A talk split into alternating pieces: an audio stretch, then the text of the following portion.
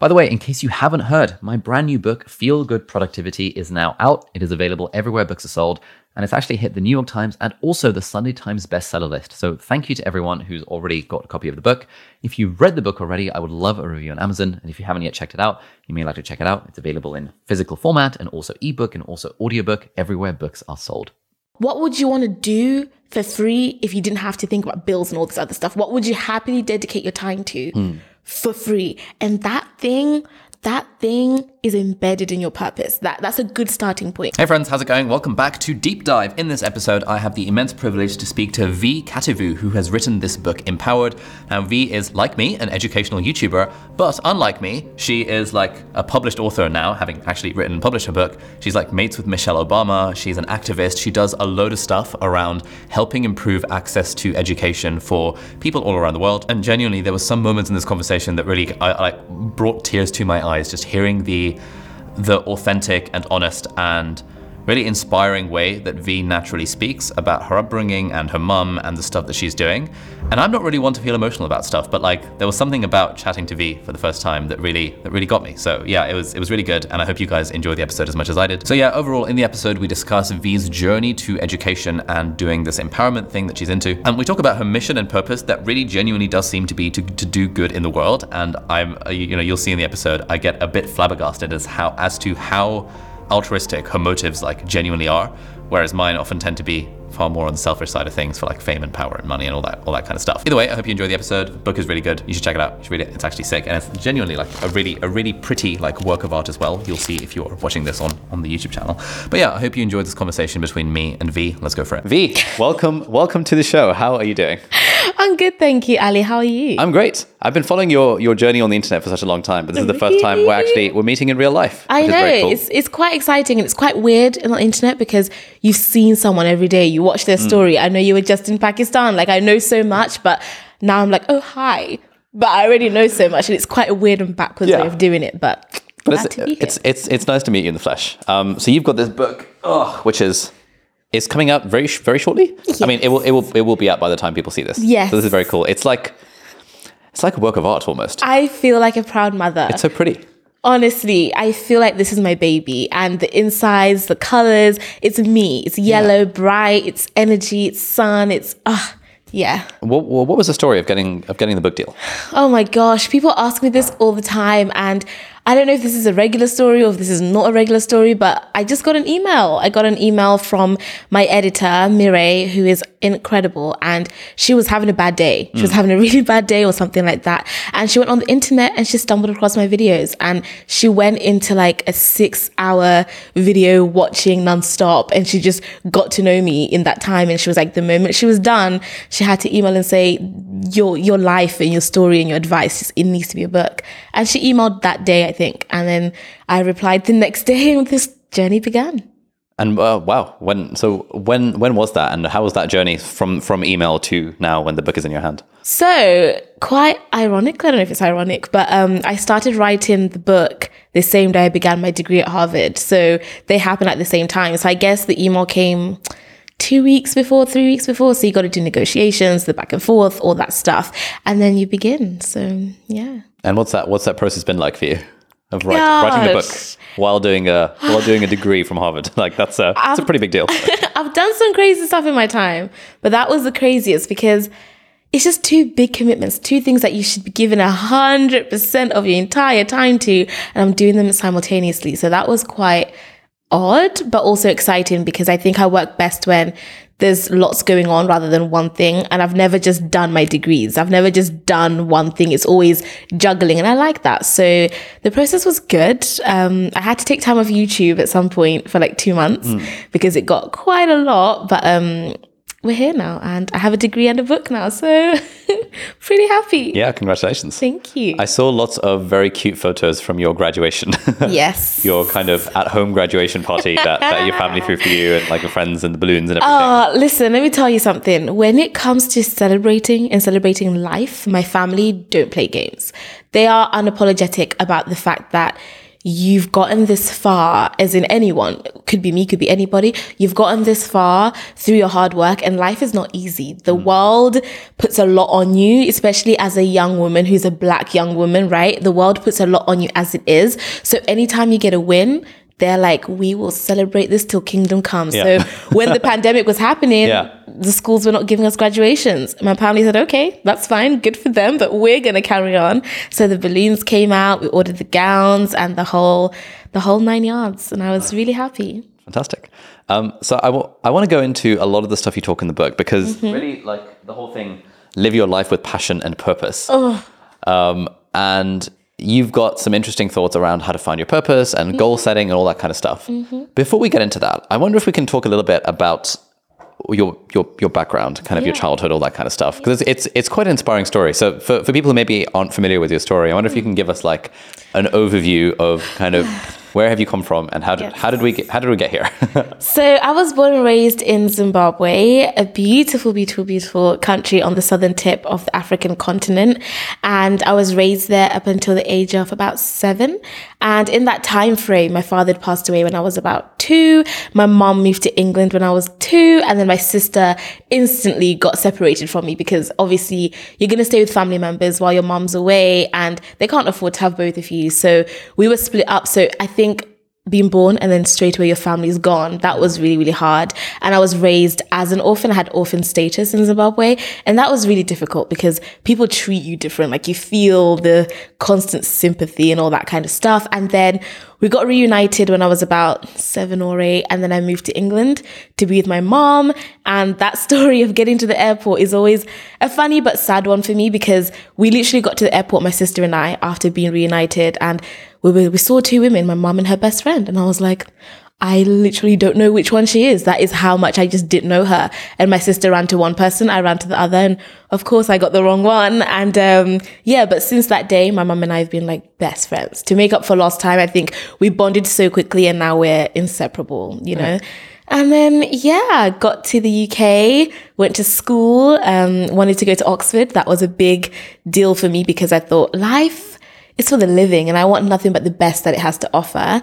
So went to Oxford. Well, when I wanted to go to Oxford, my teacher said no. Hmm. she was like, no, it's not for people like us. And that was not going to work with me because my mom, since, since we'd been reunited, she just, she just wanted me to have everything. Like she wanted me to go after life because it'd been so hard to begin. So when I said I want to go to uni, her instinct was, well, we're gonna we're gonna choose whichever one, the best one. Which one's the best one? Google it. Hmm. Oxford came up. That was literally how we chose. Okay. I typed in Google, what's the best? Where is the best place to study history? Oxford came up. I said, that's where we're going. So when she said no, it didn't make sense to me. I said, but why? You know? And um, I didn't end up going, sadly, because I just didn't have my school support. And then the next year, the foundation year came around. I applied for the foundation year, got into Oxford, started YouTube, and then the rest is history. what is the foundation year? Ah, the foundation year. So it was this pilot scheme and course at Lady Margaret Hall, Oxford, which was like a bridging course to kind of help students from backgrounds like mine who would have wanted to go to a place like Oxford, but because of circumstances out of their control, they just couldn't, or they maybe didn't meet the grades, or whatever the reason could be. This is like a foundation year, like um, a bridging course or a fast track to get you up to speed with what you might have missed out on in that year before you do your undergraduate. So you get onto the foundation year, you get to Oxford, you're there, but you're not yet there. So I had to like wake up from my room at Oxford to go downstairs to interview for Oxford Nice. by my professors who've been teaching me for the past few months. And they're like, hi, how are you? I'm like, we, we, we've done this before. Like, come on. And then you find out when, whether you've gotten in or not by going downstairs again to open your letter in the principal's office instead of it being sent home. Mm. So that is like such an odd way, but yeah, it was just a course that they took on 10 students from the UK and I was one of them. Luckily, I was really happy about that. But only seven of us got to continue. So it wasn't guaranteed that you would mm. go on to do the degree at Oxford. So yeah, that was really hard. Yeah. Really hard. And and and why did you go for history? That's a good question. I just, I love understanding the world and my place in it. And for me to do that, I have to go back in time to understand how things work. I can't just take things for face value. Like I need to know, but why? Like where did this begin? You can't tell me this is like the philosophy of education. I need to know what is philosophy? Where does it begin? Like, who are the first philosophers? Or help me understand just the core of something and the start of it. Things like anything like racism, politics, whatever. Like, we didn't just end up here. Something started or something happened first. And I love investigating. So that's why history for me. Okay. Mm. So that's interesting. So, like a lot of people I know, included like well, me and all of the people I know from immigrant ba- immigrant backgrounds, Yeah. Would not study something like history because the mindset would be, what the hell are you going to do with a history degree? Become a history teacher? I Yeah. know. And and so for a lot of people that I know, it's like medicine, engineering, law are like the only professions. Yeah. and therefore are the only things that you can possibly do at uni. Otherwise, you're going to end up, I don't know, unemployed or or whatever. Like, was that something that went through your mind at all? Or No, no. My mom, I honestly, I think the world needs to have my mom have her own show, have her own book. Like she is a character within herself. But when she was raising my sister and I, she never had any expectations on us. So I never got that aspect of, oh my God, you must become a doctor or a pilot. Or she was just like, you must become a Vee. That was her thing. And whatever it is that I wanted to do, she would then follow suit. So she'd just wait for me to tell her this is the direction. And then she would figure out a way of supporting that or just listening or whatever she could do. So she's got this let them fly mentality. So I never, I never had that pressure. I mean, there was a time she mentioned the word doctor, but like she said any kind of doctor, she never specified. So if I do a PhD, then technically she good, gets yeah. her dream, right? But um, yeah, she supported the history dream. At some point it was music. At some point it was Spanish. Like I never went down the lawyer, the traditional route. Never was in me. Okay, so then you started at Oxford. Um, what was that experience like for you broadly? yeah. Gosh, well, I mean, the first thing is obviously the the lack of diversity is is a big big thing that plays a big role in your experience if you're not a student who's from that background, right? So, as a young black woman stepping in and only seeing like that my year I think had 32 black students out of like 3,000 undergraduates or something like that.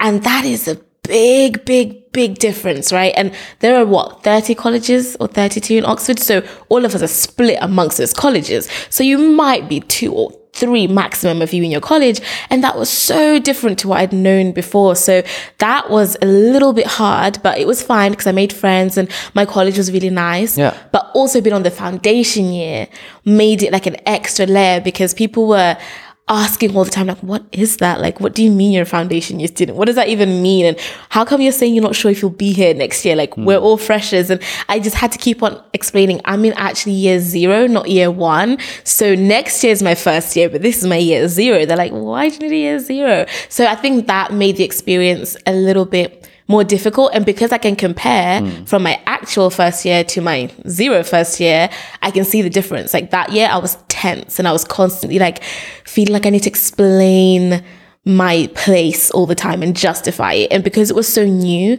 this course, we literally had people from TV shows wanting to do documentaries on us, right? They were they were emailing all the time. We had newspaper people, we had politicians come and visit us. We had all like the attention was crazy because people were like, What? Oxford doesn't do this. And now Cambridge, after like four years, has adopted the course onto their stuff. So it's been slow, but people are finally getting around to it. And it was just weird being the first on there. Yeah.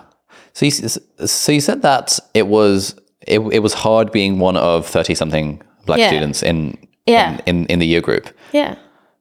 Why why was that hard?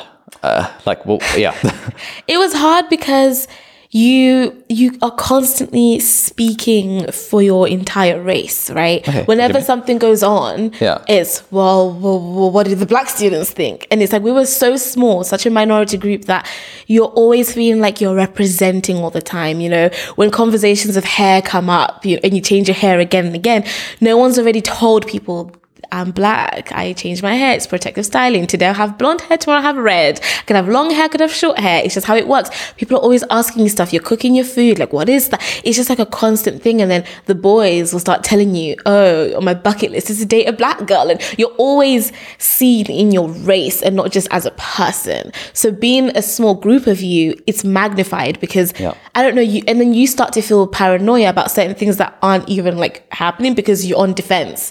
You're already like, if I speak right now, this is just what Vee thinks, and don't put me in with everybody else because we're not the same. And they'll just like paint you with the same brush, right? As if all black students have the exact same experience or the same thoughts. So it's like, no, get to know us as individuals. Stop saying ACS, African Caribbean Society, just lumping us together all the time, you know? So I felt like I couldn't just be a student. Hmm. I felt like there was a responsibility that came with my place and also knowing that you need to do access work because you got to make sure more of you get in so that this experience is no longer alien or, oh my God, Vee's there and she's black. It should be Vee's there, yay, you know, mm. and it not necessarily because I'm black. So I knew I couldn't just be there and party and just be like a student. I had to also do all this work to make sure other students like me came in so that we can change the narrative a little bit. But yeah, there are many reasons why it was hard, but that's just a little bit of why.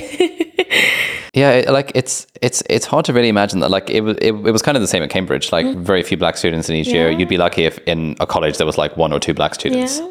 Um, I think when it came to Asian students, there were always many more. Like still Yeah. a minority compared to Yeah. white people, but like a sufficient critical mass that for me, I never felt like yeah. I was like one of maybe like five or six brown kids in the college, but there were there were enough overall that yeah. I didn't feel that kind of I, I was representing my race. Yeah. I think black people just get it worse than Asian people Asian people do. Like, it's just We would. yeah. yeah no it was it was difficult like it was really really hard and people always knew you because you stick out more. So and then when things are happening in your college or university will always call you to do the press things and they always say come on come on like can you speak for us? And you just think no actually because i think that as an institution you have a lot of work to do. And before we now stand up for you you need to stand up for us and show up for your students and show out for them. And stop saying that you want to diversify mm. and then don't really do it. Like Stormzy offers a scholarship and you turn it away. They What turn do it away? Yes, and then it went to Cambridge. Like, what do you think? Like things like that make Oh, you right. question. no idea he offered it. Yeah, they offered it to Oxford first, and we were all like, "But why would you say no?" And you can't, you can't tell us why. Things like that, you just get a little bit tired, and you feel like, "Am I fighting the world just just to exist in this space? Do you want me here?" You know. And that's why the channel began. Truthfully, that is that is why I started doing YouTube because I was like. I can't keep doing these conversations with people that I don't think care. I might as well just go to the internet and tell young black students, you can be here and you deserve a space here if you want to occupy it. And you don't have to change who you are. Just come as you are. I've never quite been able to make the argument for this to other people Mm-hmm. because, because when it comes to the diversity stuff, I guess some people would say, well, it's not like the university is being systematically racist and Mm. kind of oppressing black black people, for example. It's Yeah. Mm. it's just that black people don't get the grades. What what do you say? What do you say to that? I've always been like, yeah. That one makes me really, really angry because I don't think that there is a shortage of young, intelligent, talented, and incredible black students in the hmm. UK. I think there's a lack of opportunity, a lack of nurturing, and often a lack of love. That's what I really think. And if you're in a school like mine, like I just shared, my teacher saying no, hmm. does that mean Vee wasn't smart enough? No, because at that exact time that I went up to them to ask about this Oxford journey, three A's, top A's. Like you couldn't question them. And it was what the time when you could only do your A levels like first year, then second year, and you get your results. So I couldn't have scored better if I wanted to. So at that time, what's the reason to say no to a student who's passionate and has the grades? And then what? If I don't apply, now you think there's not a, a lot of black students that are smart, but there was one. She just didn't have the support to get here. So where do we go with that argument, really and truly? And also, if you are in a school like the school I was in, where you'll go into class and you've now gotten that A in your first year and you know you're on track to get your A stars, you walk into class and they're telling you you're sitting next to someone who got an E. Fair enough. Love it. Let's all help each other. I need to get my education right now. I can't babysit someone else because they need to be looked after by a teacher who's who can support them. They need to be in a different class because now what are you going to do when you have an A student and an E student? You got to teach at B grade. You have to teach at B grade. Do I have a chance of getting that A star? Really? So is it a lack of smart, intelligent black students or is it a lack of funding, a lack of resources and a lack of support in our schools? That's the question I would want to ask. Let's have that conversation. With whoever's saying that. Yeah. We're going to take a very quick break to introduce our sponsor, Brilliant. Brilliant is a fantastic online platform for learning maths, science, and computer science with interactive and engaging courses that I've been using for many years. But to be honest, I wish I'd had the lessons in maths to hand when I was preparing for my BMAT when applying to medical school. A lot of the time when we're taught maths at school, the focus is on empty memorization of formulas that we can apply in our exams. But the great thing about Brilliant is their courses teach you how to actually understand concepts from a first principles approach and develop the intuition to solve problems. Also, their computer science series is absolutely sick. They've got some fantastic courses on algorithms, on learning to program with Python. They've got a whole series about cryptocurrency and understanding exactly how things like Bitcoin work from the ground up, which is genuinely fascinating. So if you want to give their lessons in maths a try, or even science or computer science, then head over to brilliant.org forward slash deep dive, and the first 200 people to sign up via that link will get 20% off the annual subscription to the website. So thank you so much, Brilliant, for sponsoring this episode. The other question that I've never been able to answer is what should the university do about this? Because the problems are more upstream. They're, they're more like earlier on in life, earlier on in, in childhood, like the school system, the education system. And then when it comes to the actions of an individual university, you start saying, well, it's not their fault that, like, I don't know, the low performing schools don't like encourage the students as much, et cetera, et cetera, et cetera. Yeah. And then the conversation goes so far back and so abstract that it stops becoming about things that universities can do. And they often use that Oh. as an oh. excuse to not then do stuff. Oh no, the Yeah. conversation is still very much about what the universities can do.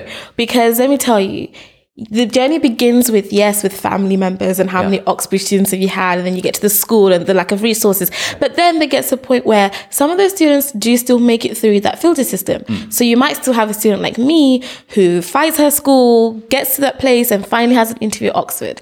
Wonderful, fantastic. Now, when she gets into that interview, there are these things called unconscious biases, right? We need the universities to start training their professors to start helping them look out for talent that is just beyond an A star, for example. Hmm. Because let me tell you something that B grade that I'm talking about, where I've earned it next to an E student and a D student, and I've now had to fight for my class and all the stuff, that B has been earned through blood, sweat, tears it stands at the same position as that A star. And people find it difficult to understand what I'm saying when I say that. Contextualize it. Okay. If you're in a school where there are four of you and you're learning and your teacher knows how many times you've blinked, your report card is accurate. It is exactly about you. Whereas some of our report cards are copied and pasted.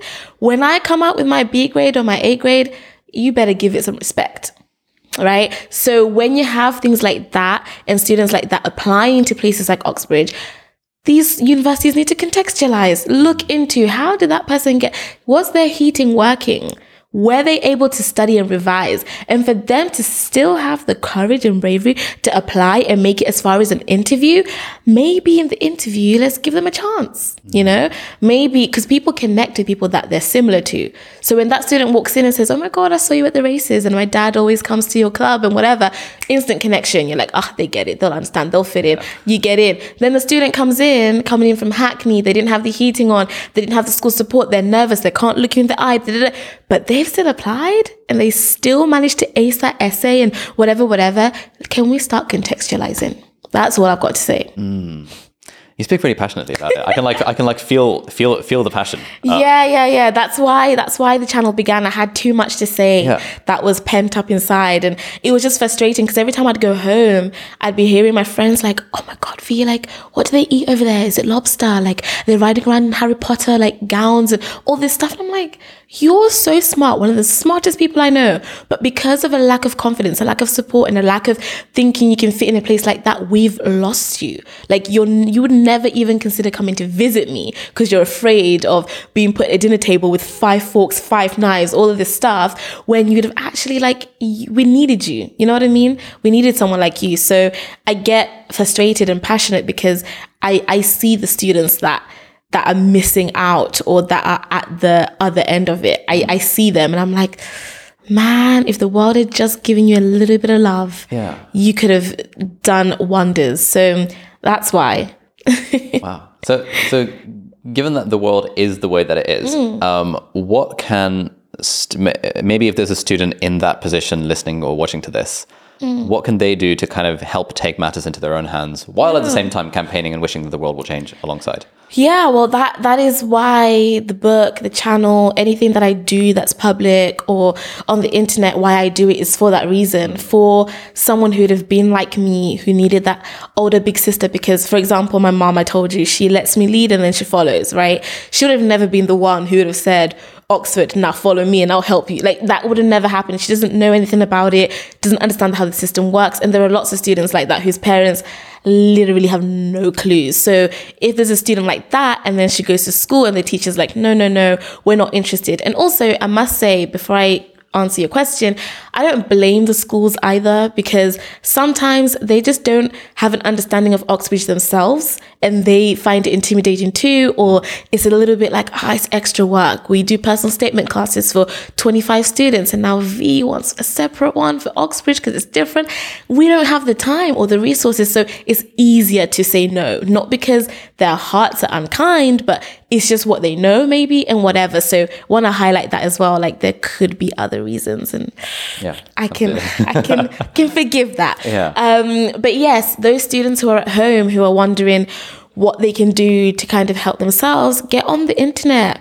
Watch YouTube channels like mine. The resources are free. That like you don't have to pay for this. You don't have to have extra private tuition. Like get on the internet. There are so many study tubers out there, so many blogs out there. There are so many helpful things and sign up for free classes like Empowered by Vee. Like I hate to be that person, but things like Empowered by Vee where every year we're having these annual events that are free, having students like myself or Jade, or I mean, we're gonna get you on there one day. People like Jack, Ali coming on to explain their experience, how they write their personal statements, how things that you just can't put a price on this stuff. You know mm. what I mean? That can be as helpful as what your counterparts, I mean, I don't know because I've never been to Harrow or Eton, but what they could be getting there, like we're trying to bridge the gap as much as we can. So use all of these free resources around you because they're there for a reason and they are helpful, if I must say so myself.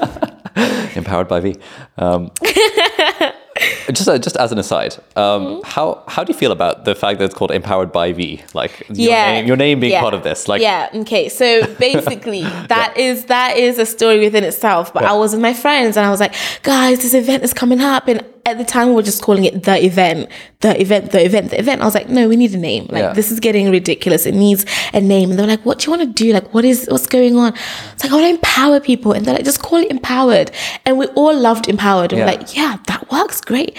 Then I was just like, it doesn't, it doesn't feel complete. There's something missing. There's something mm. missing.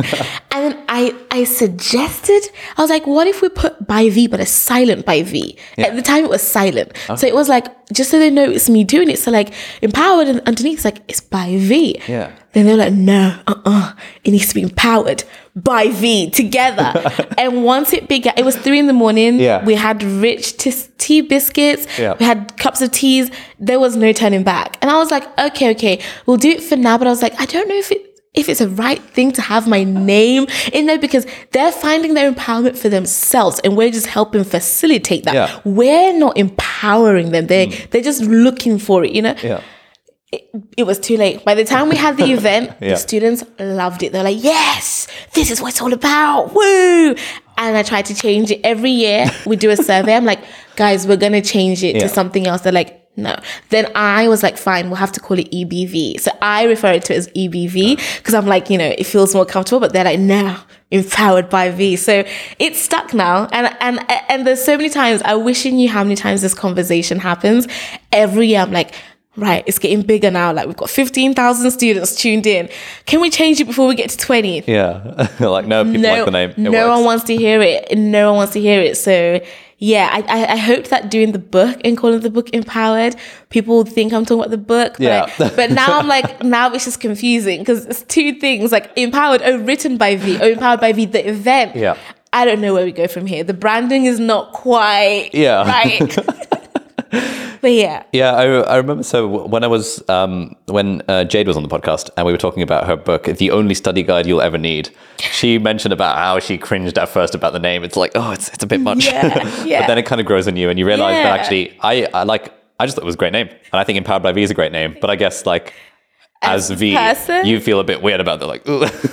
Yeah, and I thought about it. I was, I was like, I'm sure there are people out there who, you know, like I don't know, Tommy Hilfiger, Marc Jacobs, where at first they thought. Are we gonna really put now? It's Yeah. just normal, right? And I think for people who encounter it for the first time or are just coming to it, it's just it's just a name. But for me, I'm like, oh, because I start to think about the word, the meaning, and like why Vee and what does that mean? Am I the one doing it? Am I? Yeah. But I, you have to sometimes also let things have their own life. Yeah. So this is now beyond me, which is crazy to say when it's got my name. Yeah. But it's now outside of me. Like the students have ownership of this now. And I love that they get to shape and craft what the things we talk about are, what that platform looks like, what the Instagram does, like how that platform and space helps them. They shape it. So I can't take it. I can't go in there and be like, well, I don't like the name, so I'm just changing no, it. that makes a lot of sense. It's too late now. Actually, if I wanted to, three years ago was the time. Yeah. Now, so what? Uh, what is "Empowered by Vee"? Yes, I, I love that question. People always they're like, I don't want to ask because you're so passionate about it and like you talk about it for so long. But can you just tell me what it is again?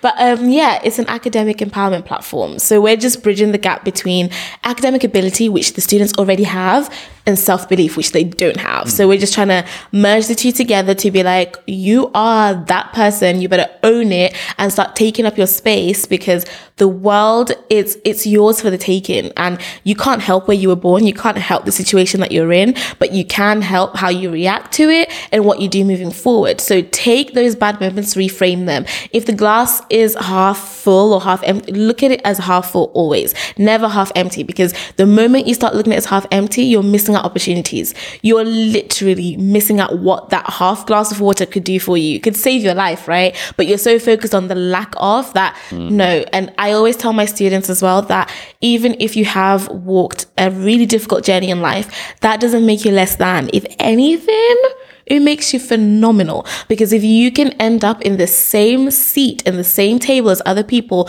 who've obviously and I this is the thing people often think that I'm really angry at people who've had an amazing life. I'm like no that is what everyone wants to have. Like I want my children to not have to suffer. Like I don't think your achievements are more we should clap for them more because you had to struggle. Like i don't want people to struggle. That is the whole point of mm. everything we're doing. Like we need everyone to be in a place where they can have things they like without having to have blood sweat tears.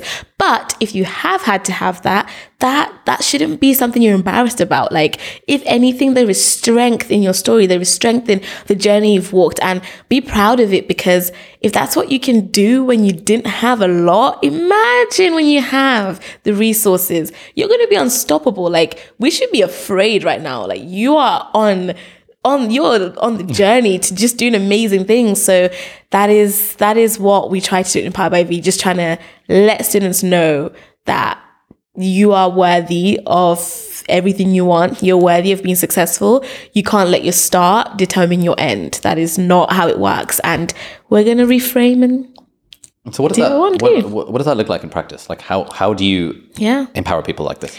We have workshops, so many empowerment workshops, which run for like two weeks, for example. Mm. And we'll take students, they'll come along, we'll ask them surveys, what are the things that you're struggling with most and where do you think you need help with the most? They'll tell us. And it's typically, it's always, always things like, I don't think I deserve this, or my family comes from this background and I'm just not sure people will look at me in a respectful light, or always, it's never to do with, can you help me with getting better grades? It's never that. They know that they're smart. It's always, people just don't support me, or I don't have that empowerment circle around me or people who are telling me you can do it. And then we become that for them. So we figure out what they are struggling with. And then for the two weeks, I just work with them. It's kind of like coaching in a way. Hmm. It's like coaching and talking to them and working through that with them. That's one element. Then the biggest element is the event, which is the annual event that we do and getting all these people who I consider experts in their field. My friends are phenomenal. I think they're doing great things. And we get them in and like, okay, Jade, you're great at the personal statements. Okay, Eve Bennett, you're great at talking about mental health and all this other stuff. So we bring them together and have this massive conference and the students are taking notes. They're taking like mad notes. And then they always tell us because we get feedback. The feedback we get is crazy. They'll tell us like after three months, they'll come back and be like, by the way, the notes I've made from Empowered by Vee, the event, I'm still referring to now and I'm still using and like I am feeling it. So it's just about giving people a boost and letting them know you can do it. Cause sometimes it actually is just that. Someone has literally never told you, I can see you, you're worthy of this and you can do it. Go. And people it can change your mindset. Like for me if that teacher told me yes ah that no shattered me. And i didn't apply in the end. I didn't until i got that foundation year the next year. So it can change everything for you. Even though you have those a's that no or i don't believe in you game changer I feel like I just lived such a privileged upbringing. In that no one's ever really said no. And like, you know, things are going well, you get good grades. Like, obviously, you're going to apply to Oxford or Cambridge. Obviously, you're going to go for medicine. Cool, let's go for it. Like, no real adversity along the way. yeah And I, I guess I also don't speak to enough people who have actually had some level of, of, of adversity in their lives to actually uh, just like appreciate that that's a thing. It's it sounds like what you're saying is that for a lot of these people, they need that just just that boost of motivation that actually That you you it. can just do it. That is it. Because Yeah. imagine when you're at your lowest, like whatever that looks like for you or whoever else, when you're at your lowest moment or you've worn an outfit and you're doubting it, you're already like looking in the mirror like, ah, I shouldn't go out like this. And the Uber's outside is telling you, come on, come on, let's go. and then you bump into someone on your way out and they're like, oh, what are you wearing? It's just confirmed all your fears. You're going back in that house and you're gonna change. Like that, or if you do leave, you're gonna be looking down and thinking, I should have never worn this and closing your jacket. And that is the same element of like support that people need in their regular lives. You're already thinking, man, like we live above the chicken shop, right? We live above the chicken shop. It's always so noisy. People already look down on me at school. They laugh at me. We don't have enough money. There's no gas or electricity.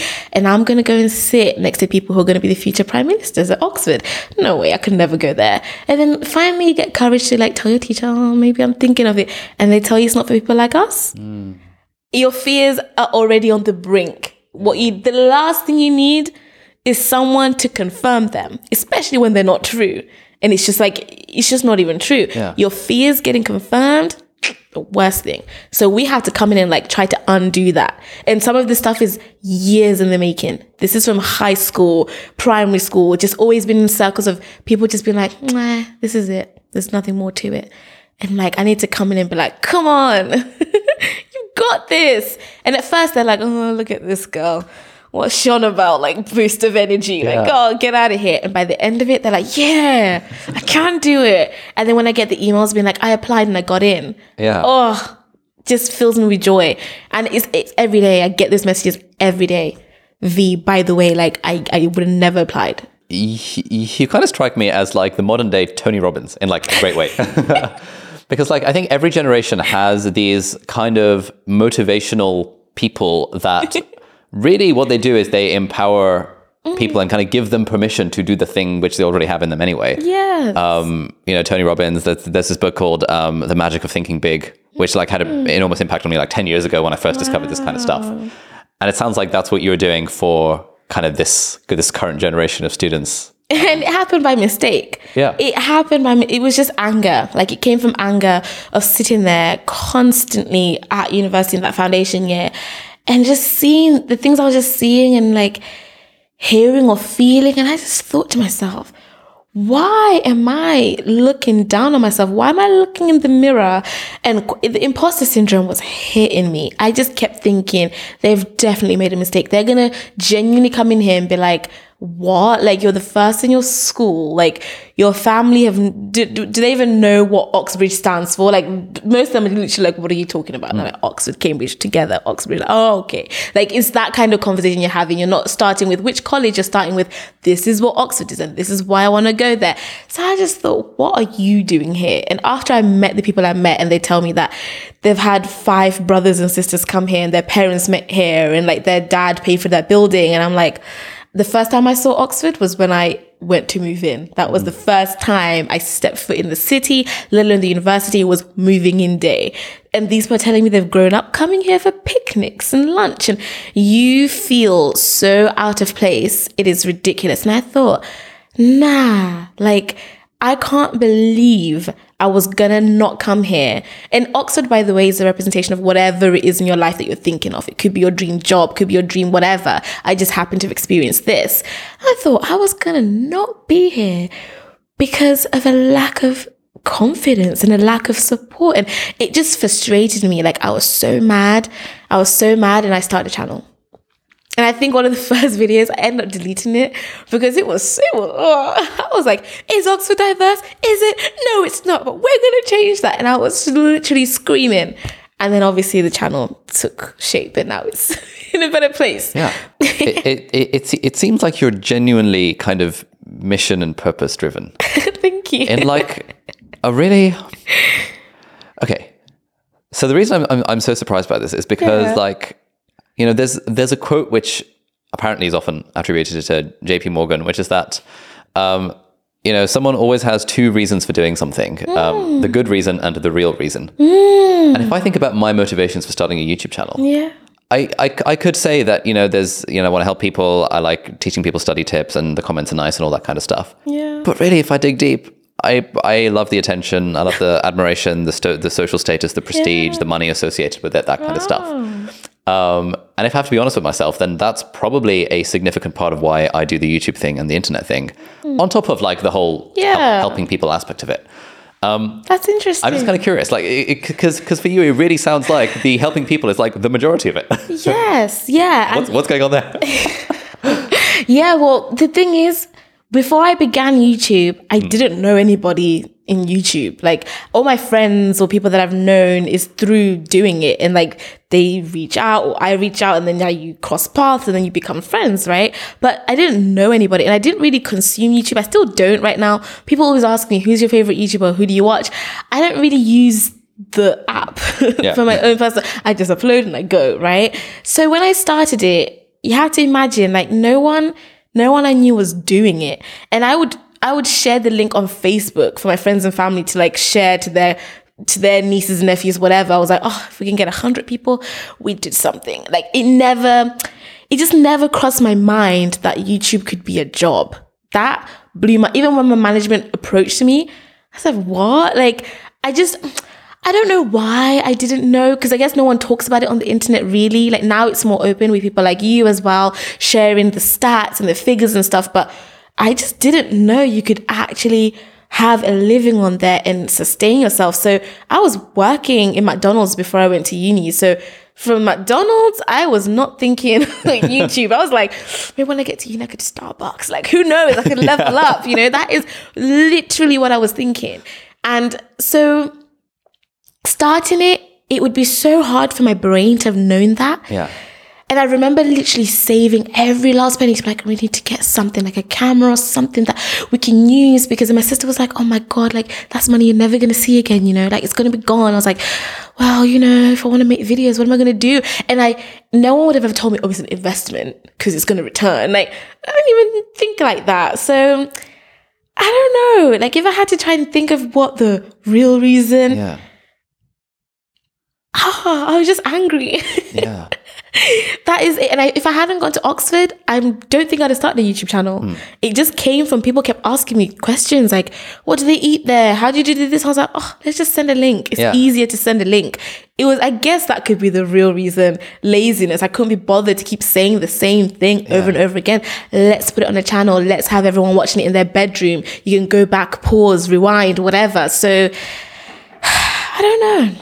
So the the success that you've had now on on YouTube, one one thing that a lot of YouTubers talk about is as the channel goes bigger, even like what what started as a um, a vehicle for empowering people, giving good educational content, that kind of stuff, mm. now becomes like, oh, will this video do well? How did that video perform? Oh, 10 out of 10. Oh no, I feel depressed because my video didn't perform very well. Oh, I How do you, hate how, yeah, how do you feel about the stats? I hate that feature on the thing anyway about this one out of 10, 10 out of 10. Before that, I really like, I just didn't, I didn't think it was necessary. I don't know who said, yeah, let's give that feature a go, but please remove it wherever you are, YouTube world. But once again, my mom, she, she is so good at keeping anybody's feet on the ground. Mm. As in, she'll be like, whoa, whoa, whoa, did you see that? Like, over a hundred people commented. We couldn't fit them in our back garden to give them tea to say thank you. And I'm like, mom, you're so right. Like, we actually couldn't fit these people on our street or in our back garden. So for me to ever be ungrateful or not ungrateful, that's wrong because mm. It is a craft, is a job, and I can see why people would be bothered about if it doesn't perform well. But for me to be if if it's had 10,000 people watch it, that's a lot of people. When artists do sell out a show and it's 10,000, they're like, woohoo. But now the internet obscures our view and makes 10,000 seem small. Hmm. And it's like, I don't know, the numbers just are so big to me. They just, they're so massive. And the fact that people be watching your story and you have like 10 replies, I'm like, these are 10 human beings who are coming into your world and then leaving a comment or leaving a like or watching. I don't, I can't, I don't know how to explain it. My family just celebrate everything. Yeah. And if I was to ever go to them and say, oh my God, only got 10,000 views, they would humble me so quickly. Like, what? Yeah. 10,000 people. This didn't exist a few years ago. Yeah. And maybe also, I need to start having that mindset of like keeping track and tabs on the numbers and stuff because I don't know. I don't know. I don't know. But as of right now, it's like, what was the purpose of the video or the channel? Hmm. And if the purpose is to reach people, 10,000 people is not a bad, like, that is a lot of people. Now, if you get a 100,000 or a million, that's like a bonus, you mm. know? And I don't know. I wish, I wish people could like spy on my family for a week Yeah. and just see us when there's no, because I think people often think, oh, because the camera's on, Yeah. that I have to say this stuff or that I have to be like super positive and like, woo. Yeah.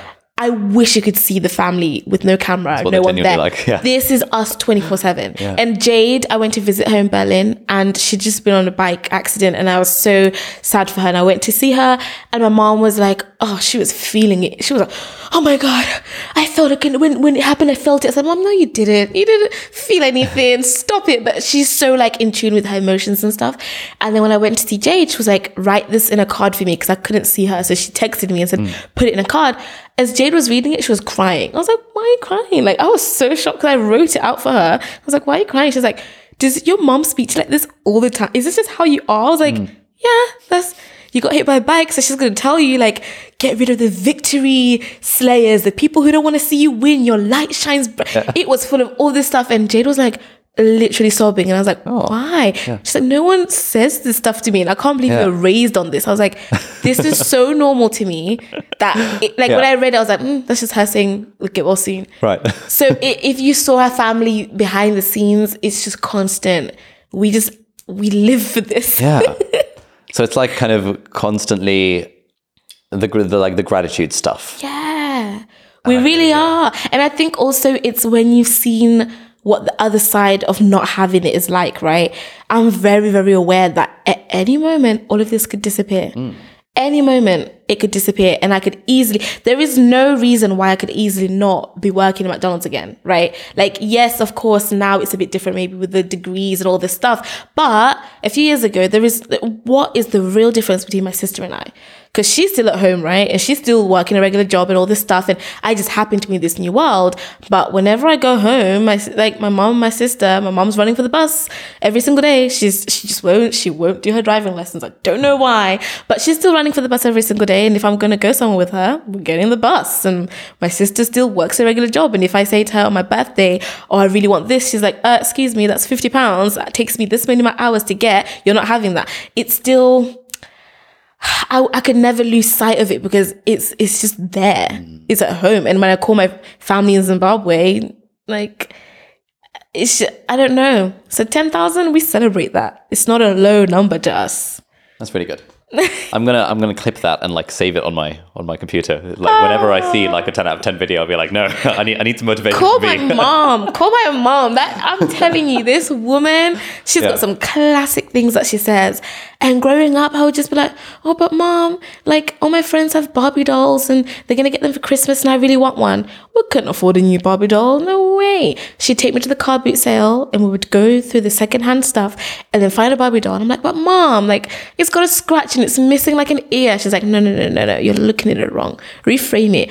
This Barbie doll is so special. She's got a story to tell. Your friend's Barbie doll, like, it's brand new, great. I'm happy for them. But look at yours. Like, can you imagine what happened for her to lose her ear? You can imagine anything you want. And your book, it's got a tea stain. What was the person reading it thinking? She would make everything so much fun and nothing was ever be sad about this. It was like, no, embrace it. Like, we found your Barbie doll special in the back of the boot at the corner. Like, you were meant for her. You were supposed to save her. Like, did it, that kind of stuff. That was her all the time. Yeah. Mm. I'm, it's it's it's so weird. I'm like tearing up as you're describing that because I'm, I'm like I'm like feeling feeling the passion. Um, Oh, stop. that was genuinely Yeah. hard. nice. But Just, yeah. yeah, it's such an unusual amount of like just positivity that you just don't encounter in real life normally. Yeah, no, I get this all the time. Like, Yeah. Even my friends that I'm friends with now, they're literally like, like I really thought it was because you're on Instagram and like you, mm. your story needs to be jazzy. Like you wake up like this, Yeah. 9 a.m. and you're like singing and dancing and you're, and like, to me it's so normal. Like Yeah. I don't even see as I am a certain way. I just think this is this is it. You have one life. I'm not gonna waste it being sad. Love it. Um, I have so many questions about the book. Um, so My baby. um, it's a, it's really nice. It's Thanks. it's like it's like very very like nice nice nicely packaged. Um, initially, when I heard you were you were uh, when when I heard you were writing a book, I, I just sort of had in my head like uh the standard Penguin nonfiction book. It's, Yeah. it's just so, it's just so pretty. Yeah, yeah, yeah. Um, no, I thought I I made sure like my my editor is really incredible. Like I keep saying, she she really knew me well because she'd obviously studied my channel before Yeah. she reached out and she'd had an idea. And the fact is as well, she messaged me what she thought she wanted me to write. Yeah. And I already had a Google Doc of like what I would want to write in the future if I had a book. It matched so much. Oh, nice. That's why I was like, yes, because for me, I was like, you've understood me. We've never spoken before. And you've actually gotten the vision from watching random bits of my videos. And I was like, yeah, we're doing this. So when it came time for the colors or the book, she already knew if Mm. Yeah. it's not an explosion of yellow, Yeah. bright sunshine, and someone feels happy when they see it, I don't want it. Like we're not doing the cool thing or like it needs to be on. No, I want it to be exactly what's going to be inside there. Yeah. That's why I got the little gold little bits because Yeah. when you finish reading it, I want you to just feel like you can take over the world. Fantastic. um, so the first chapter is about finding your purpose. Yes. Um, so, okay, let's say I don't, I don't really know what, what, my, what my purpose is. Yeah. How do I, how do I go about slash how does a, a viewer or a listener go about answering this question of like, what the hell is my purpose? Yeah, that's a question I get all of the time. And I always say, what is what is that thing? That thing that just you can't stay away from it. You keep thinking about it. And obviously this can go wrong. I do understand that. Like you could be thinking some bad things and I could be encouraging the wrong thing. But let's just begin off of the base that it's a good thing and it's a regular thing, right? What is that thing that you can't get off your mind?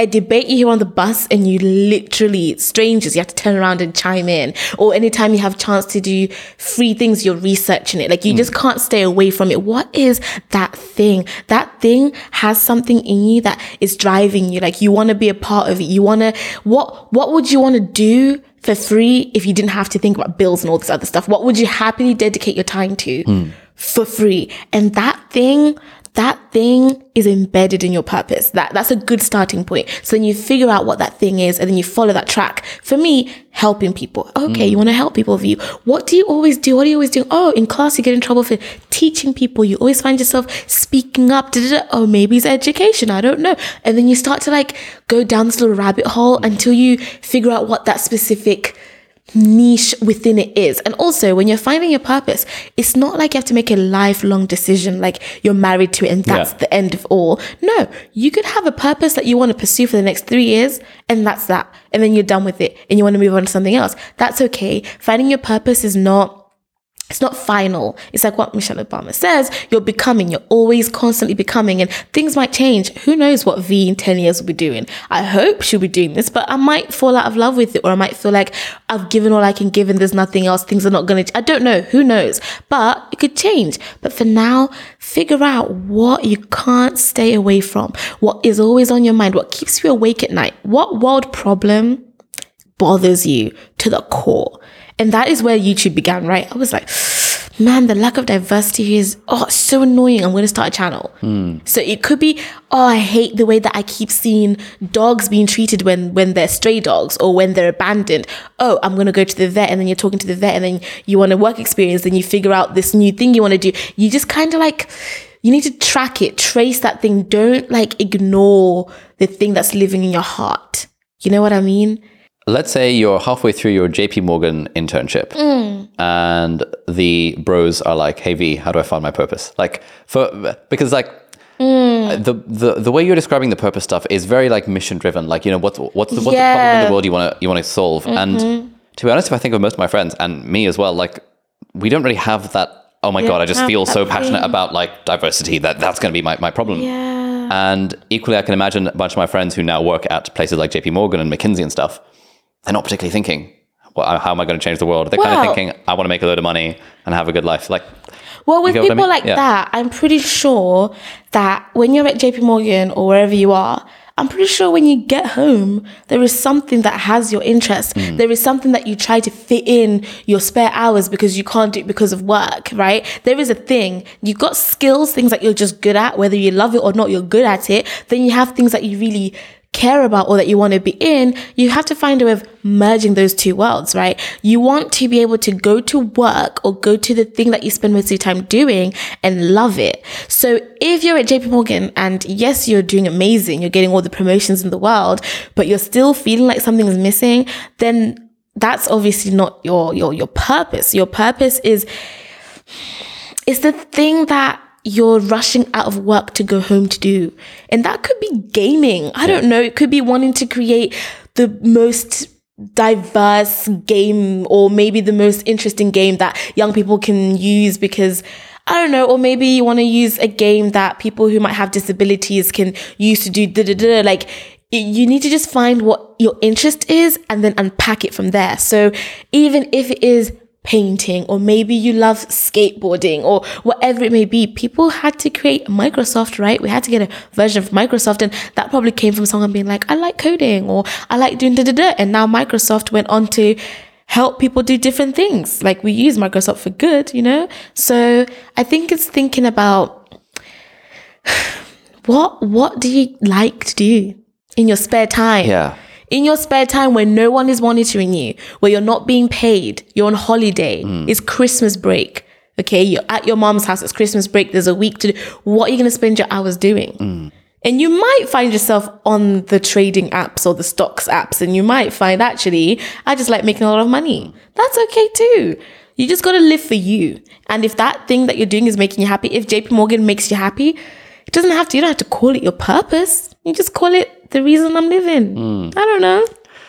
Yeah, there's a um, yeah on the thing of kind of finding your purpose. There's a, a, a phrase that I heard, which is that um, you know that that that thing that you think about in the shower is probably the thing that you should you should probably be doing. That's what I'm talking about. and that was that was really helpful for me when I was trying to figure out do I want to continue doing medicine or not because I never think about medicine in the shower and I was like oh, okay interesting and then like so, at some point further down the line uh, I was I, I was doing a whole like deep dive into the the internet and books and stuff to, to answer this question of like how do you figure out what to do with your life um, there was another exercise I came across which was kind of like the sort of uh, ideal ordinary week like you know, th- three years from now, like fast forward your Google, your Google Calendar, whatever, and just block out what would you like to be doing. What does your ideal Oh, week look like? I love that. And you know what are the what are the sort of hobbies? What are the things you want to try out? What's on the bucket list?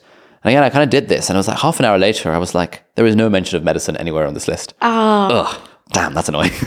yeah. Because I really, I really wanted to feel passionate about the medicine stuff. and I just realized it, uh, it doesn't really. It didn't really feel like my purpose. It didn't really feel my, like my jam. Exactly. And then there was the whole like sunk cost thing around it. The whole like, well, I've invested eight years into this already. The whole what are people going to say? What's my mom going to say? People on the internet going to hate me for this because if you suddenly leave the NHS, it's a big deal, etc., etc. Um, but it's so it's, it's like for me, I guess it's still a work in progress. But I keep looking for other ways to kind of because I think like as you said, it's it's not a permanent decision. Like I mm-hmm. think a lot of people think of the idea of I need to find my purpose as this is the thing I will do for the next 80 years of my life. Yeah. But the way I kind of th- try and think of it is more like this is just the next season of my life. And for the next season of my life, I love I like the idea of, you know, the thing I think about in the shower is making YouTube videos. So let's just do more of that. Yeah. and then maybe my, my plans will change five years from now, but trying trying not to think too hard about it further down the line. Yeah, I, I, I love that. I really, really love that you said that about this is just the season. And if that season lasts 30 years, great. You had a great season, you mm. know, like it's fine. And if it happens to last a year, okay. Like I just quit my job. I just, I literally just quit my job a week ago and I feel great about it. I thought it was going to be one thing and it turned out to not. And, mm. and I'm not going to keep myself trapped in something because I announced it to the internet. Mm. Like at that point, that is when I'll know that something has gone wrong for me because uh-uh that's not why we were here that's not what this is all about and if i now start shaping my life based on what will do better like what will perform better in the views or what people will think about it then ah something has gone really wrong There's a, there's a quote that I wanted to run past you, past you that I've been thinking about recently, which is that um, your passion is for you, uh, your purpose is for others. whoa Discuss. your passion is for you and your purpose is for others.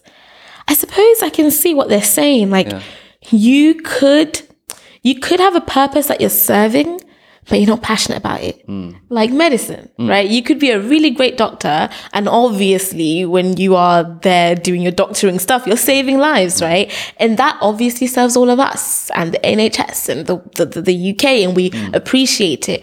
But if you're not passionate about it, then you're not pouring into you. You're now running on empty. So I think I, I agree with that quote. Like your passion has to be something for you. So you need to love medicine. You need to be. Have you read um When Breath is Air? Yes. Like he was living Freaking loves it, neurosurgery, yeah. right? Like even on his dying days, Yeah. he was so committed to it because it was everything for him. Now imagine if it, if it wasn't like I don't think that book would have read the same, mm. right? You can hear it, and I think I think your your passion does need to be something that you love, something that it's in your core, and then the purpose follows it, right? Mm. Because you can serve others when you're at hundred percent yeah.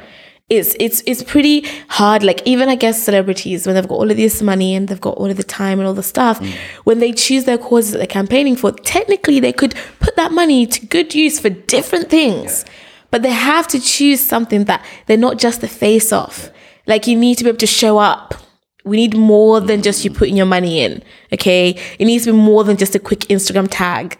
Like, do you really care? And I think that's that's the beauty of being able to define what that means because anyone could come up to me and say, but Vee, the climate crisis is more imminent Yeah. than education right now, right? Yeah. People could justify any of the 17 sustainable development Yeah. goals and tell you that actually it should be this one that you're focusing on. Yeah. But if if my passion is not there, Mm-hmm. yes, of course I care about the climate crisis. It affects every single one Mm. of us. But it's not something that I'm gonna invest as much as my time as I would education. And that is okay. Mm. We're one person.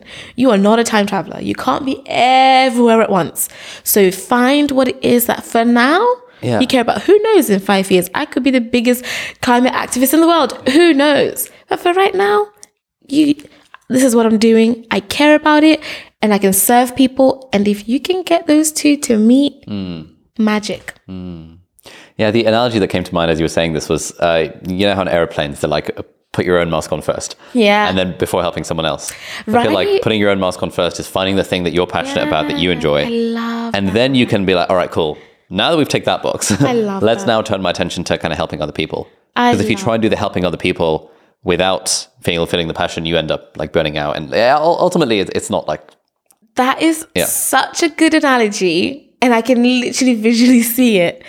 It makes so much sense. Imagine, imagine trying to put everyone's mask on. Yours is not on. You're literally running out of oxygen. Mm. You can do more when you are at 100%. I always say that. It's in the book. Mm. I'm like, you can't give the world 100% when you yourself don't know what that looks like for you.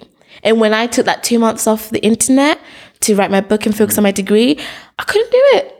I couldn't do it and I will never try and do it. I will never try and show up when I haven't yet showed up for me. Hmm. And I know that that can sound a bit selfish and I'm good I'm glad it does hmm. because you should be selfish with your mental health hmm. with what your needs are before you try and give to the world because then you'll grow resentful. Okay, you'll grow resentful. Like imagine you put all those masks on everybody else and there's no more left for you Yeah. you're not going to be feeling the greatest. Yeah. Because you're going to be like, but what about what about me? Like who who's the doctor for the doctor? No, exactly. right? That kind of thing. I just think um find find your passion and make sure make sure you feel alive. Yeah, that's very much the vibe I got. Um, so I, I did an interview with Krissy Cela, who um, had that book over there. Um, do do this for you. Oh yes, I think Yeah. I watched um a clip on yeah, thing. so, so, she, so she's so she- she's great, um, and her, she's also very very much like mission focused to try and kind of empower women to take better care of their health and be more Mm. confident and that kind of stuff, similar, similar to your kind of vibes. Um, and she was saying that uh, as well, like you know, she wakes up at five in the morning, which is amazing, Wow. and then um, kind of between five a.m. and ten a.m. those are her hours for her. She like oh. goes to the gym, does a training, does a Oh. I commute, all, all that kind of stuff, so that when she goes to work, she can then show up fully for the mission. Yeah. But her needs come first still at the end of the day. Yeah. And I feel like that's like a really great way of of because I, because I think often there is this like lionization of the martyr of, of the martyr. Yeah. Like, oh, this person is giving so much of themselves that they've killed themselves in the pursuit of this like goal. And it's like, okay, but it's, it's not very sustainable. no, no, that's why I, I was saying it um, earlier about the fact that you you need to you need to be able to make sure that you yourself know why you're doing something. And there's a book, start with a why, right? You've got to start with a why because if if your if your mission and your purpose are kind of like aimless and you're just doing it because you've been told to do it, you'll lose momentum. And I say this to students as well about choosing your degree, for example, right? Because people always ask me this question: How do you know what the right degree to choose is? Blah blah blah. And I'm like, when your parents have like told you what you had to study or society tells you this is the right thing to study yeah okay great you're gonna apply you're gonna get into uni you're gonna you're gonna do well in those first few weeks it's gonna be great then that essay crisis is gonna hit and let me tell you what's going to keep you going when those moments arrive is your passion for the thing. Caring about, oh my God, I really want to understand history and my place in the world. Da, da, da, oh, you have to get through this essay, right? That that little thing then keeps you going like, "Ah, I love my degree. It's just a hard day. Now, hating your degree plus having the crisis and having to go through the lectures it's going to be a pretty difficult road. So I always try to say, if you can, because I know that there are people who are in situations where they don't have a choice, right? Hmm. This is what you study because this is what we've always done. This is what gets the money, and that's the end of the discussion. But if you have the choice hmm. and you're able to exercise it, you better do it hmm. because not a lot of people have that. yeah. So you better use that privilege when you have it. Nice. Um, so ch- changing gears a little bit, we've talked a little bit about purpose. I'm very interested to hear your thoughts about goals Okay. because I've been, I don't know, I'm, I'm quite anti goals. Okay. So my so my theory on goals is that a goal is like uh, fine if it's like it, it, it sort of gives you a direction. Um, but then I find it helpful to just like forget about the goal because the way I think of it is like it's it's not really about the destination. It's far far more about the journey. Yeah. As Miley Cyrus says, it's the climb. and you know, what are the things that I can do, uh, kind of day to day, that will help make my life more fulfilling or more, more, more meaningful or more impactful without really thinking about like the destination that I'm trying to get to. Interesting. What's- Interesting. I might have to disagree because Okay, please. I would love to hear it. because um so you're trying to make your life better, trying to like put systems in place that can help make it easier, like what you're saying, like day to day, right? But also the, the thing with goals is they don't lock you into anything, right? And I speak about that in my book when I'm talking about the goal setting systems that I use. They don't have to lock you into anything. Like you, if your goals lock you into something, you're doing it wrong. Mm. They need to be adjustable. They need to be able to change depending on the context. You can't be like, the goal is to be a cheerleader at Harvard and then a pandemic hits. What do you do now? We just give up on the Harvard dream? No, you have to adjust to your circumstances and your situation, financial, pandemic, whatever it is. So I think that your goals, they shouldn't be locking you in. They should be something that you can adapt and doing them regularly helps as well. So being like, oh, I have to do this one thing and that's what my life is driven towards. It, it, already you can see where the flaws are in that. But hmm. every every month or every two months, people do tend to do three months, quarterly, whatever it may be. Every month or so, what season am I in? What prioritize? What do I want to prioritize right now? And then having something you're working towards. Because, for example, saving. Like, imagine just saving and there's no goal that you're saving for. Mm. When that Nando's takeaway temptation comes up, you're going to get it. But if you have a, a rough idea, like, oh, I roughly want to save for my first deposit for my home and I need mm. 30 grand or something in the next three years, it means that every year I need to save 10, which means that in six months, five, which means this month, I could, there's rice at home. So like it kind of, an mm. analogy. Nice, love it. of- Yeah. it kind of helps, but I can agree with you about the idea of the things that are permanent. Nothing should ever be permanent. Mm. I don't care whether it's marriage, whether it's a home, whether it's even your degree or your job, nothing should ever because you're evolving human, you're multifaceted, your your emotions change, your goals mm. change, whatever it may be. But I think to not have goals at all, I can I, I I struggle to see where the motivation will come from because like you could wake up every day and decide I don't know, you just wake up every day and then you're just doing what? I don't get it. Okay, so if, if, if I think back to when I started the YouTube channel, Yeah. um, people are like, what, what are your goals for the channel? And I think generally what people are expecting is some kind of number that I, I, want to hit 10k subs, I want to hit mm, whatever. Okay. And my philosophy on this was always like, I don't care about the number. I, I just want to make one video, one one video every week. And if I can just make one video a week, then that's all good. So to me that's a goal.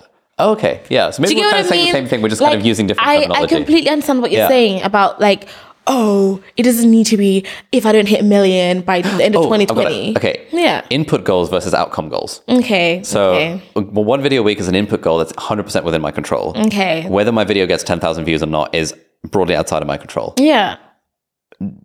So, with with, Mm-hmm. with that in mind, what's your te- what's your stance on output goals or uh, out- outcome goals rather?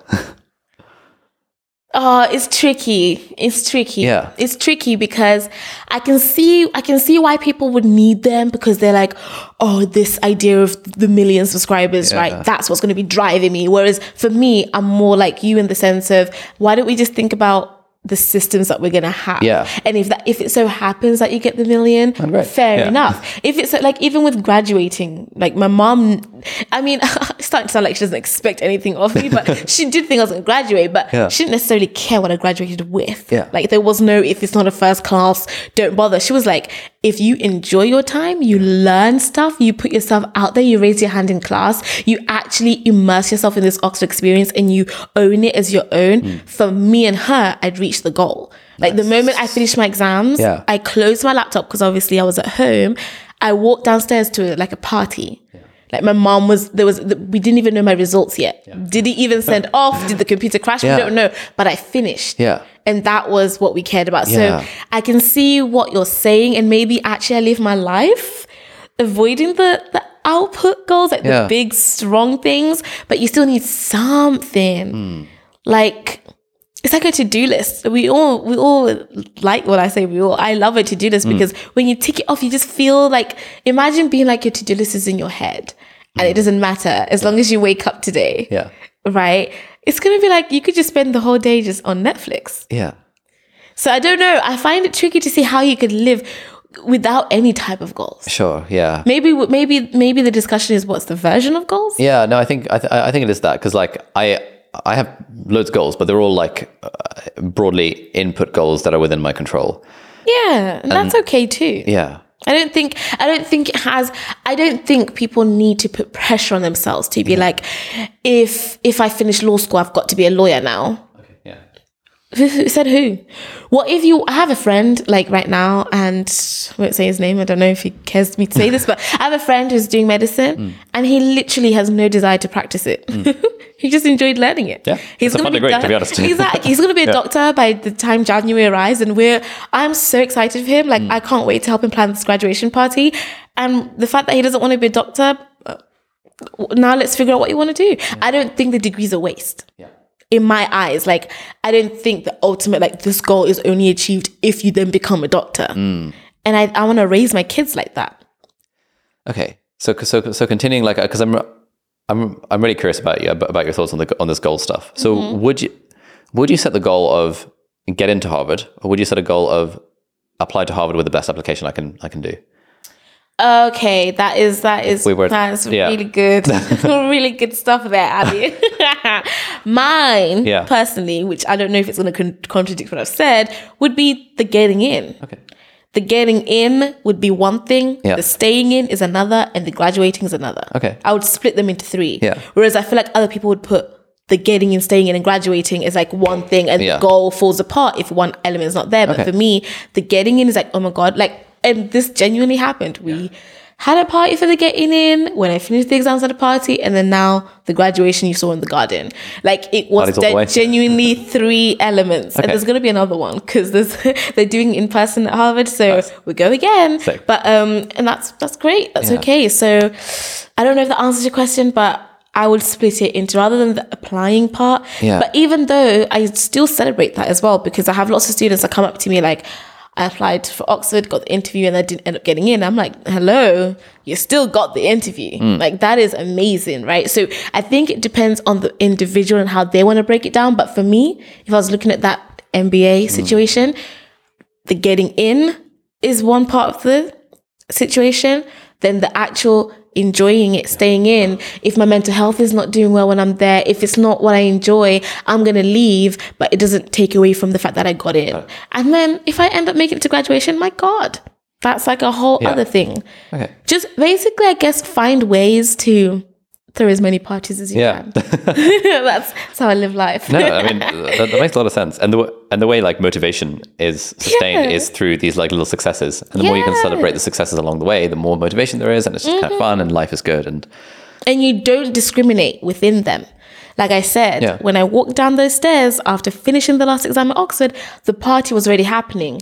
And my family would not have treated that party differently had there have then ended up being a fail Yeah. in the grading, whatever. Yeah. They that party still has its moment. Mm. So I think it's really respecting each part of the process as well. If if if you're gonna go down the route of focusing on your input goals, you might as well do it properly. Hmm. yeah, no, that makes sense. But there's still goals. Yeah, they are still goals. I think yeah, my my- thing of I don't believe in goals is actually like a semantic thing. I do believe in goals, just generally goals in my control and input goals. Yeah. because like you know I'm I'm I'm working on a book at the moment, and w- when I there's like two different goals Hmm. that I have had at different points. One of them is I want this to hit the New York Times bestseller list, Wow. and the other one is I want to write a book I'm proud of. Oh. And when I think about that first one, Hmm. it sucks all of the motivation out of writing this book. Yeah, that's it just such a feels like, shame because Like because see Yeah. what you're doing there is you've placed you've placed the importance or the success of the book Yeah. in the New York Times yeah, bestseller. and like what other people have decided as opposed Yeah. to what I've decided about it. Whereas, whereas, like, if the book is great Hmm. and let's just say it hits the UK and does amazing in the UK, but people are really using it Hmm. and they are they are opening that thing, they're highlighting there, Hmm. they're putting different bookmarks, they're like printing it out, telling their friends, sending quotes, sharing it. Versus it like maybe it hits the best times because people just buy it but they never read it. What would you prefer?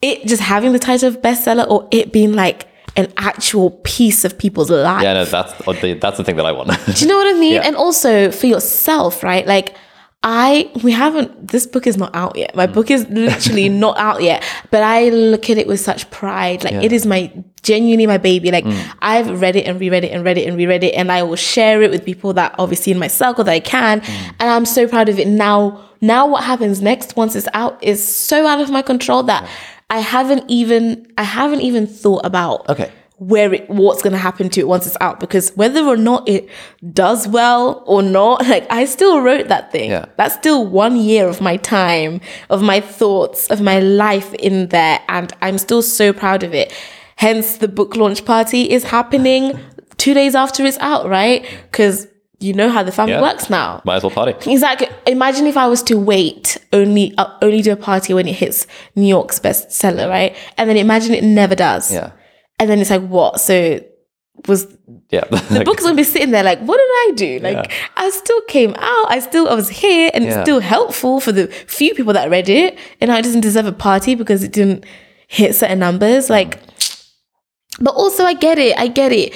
You can't just be like, as long as it's out there, I'm happy because it's still also a business. It's still mm. also, there are number, the people involved in this are people who, you know, I get it. You also need to be realistic. I think I also avoid too much of that conversation. Yeah. Too much. Like, I need to find a better balance. And it's one of my goals for 2022 is to kind of be more businessy, business minded, and less detached from it because I think I've been so put off from it for so long and I just don't know why. And I think it's I think it's the reasons of why I began the whole channel, right? Like mm. to now think of it as like it's a brand or a bit, all those words make me so uncomfortable. And I'm like, why? I need to tap into that, look into that. And for so long I was like, oh, it's so good. Like I just don't care about it. Like, yeah, I'm so great. It's like, no, actually, like that is not what the version of empowerment that you're trying to build is about. You want your young girls to be financially literate. You want them to be as knowledgeable about what's happening with their mortgage as mm. their husbands are. Like they're equals in this. You want them to be in the labor market. Like you don't, you're not just trying to say empowerment in education it's in every aspect. So for me to shy away from the business aspect when it's happening it's not as though i'm at home thinking about starting a channel i'm like oh it's got to hit this many numbers and we've got to get make this much money. It's already happening. So why am i avoiding it? That's something i've got to like battle with myself. So i can't blame you for thinking about the new york times bestseller but also I wouldn't want you to be lost in that and lose the fact that you've just written a book. Mm. Like, don't lose this chasing just this. Because imagine, I mean, I'm not saying it's going to happen, but imagine that never happens. Does that mean you never celebrate your book? No, exactly. Yeah, that's like that that kind of difference between those two different goals, like book I'm proud of versus book that does well on the stats, basically. I think that that difference is my philosophy on goal setting, which is that the write a book I'm proud of to me feels like a much more motivating goal. When I sit down and think, okay, I'm, I'm going to try and write a book I'm proud of, it, it, it feels good um, as like a goal to shoot for. Do you think the two are not compatible or something? Like, are you thinking if you wrote a book that you were completely proud of, like you put everything into it, that it might not be a great book? Or are you like, should we write for the New York Times bestseller and that might be a book you're not proud of? Like, do you think the two can't exist together? I think they can exist together, and I would I would love for them to exist together. But I, I just sort of think of it as like whenever the goal shifts too much. It's, it's it's like for example, if I, if I make a video, and mm-hmm. my mindset during the video is I really want this to be the best video I can make, versus I really want this to hit a million views.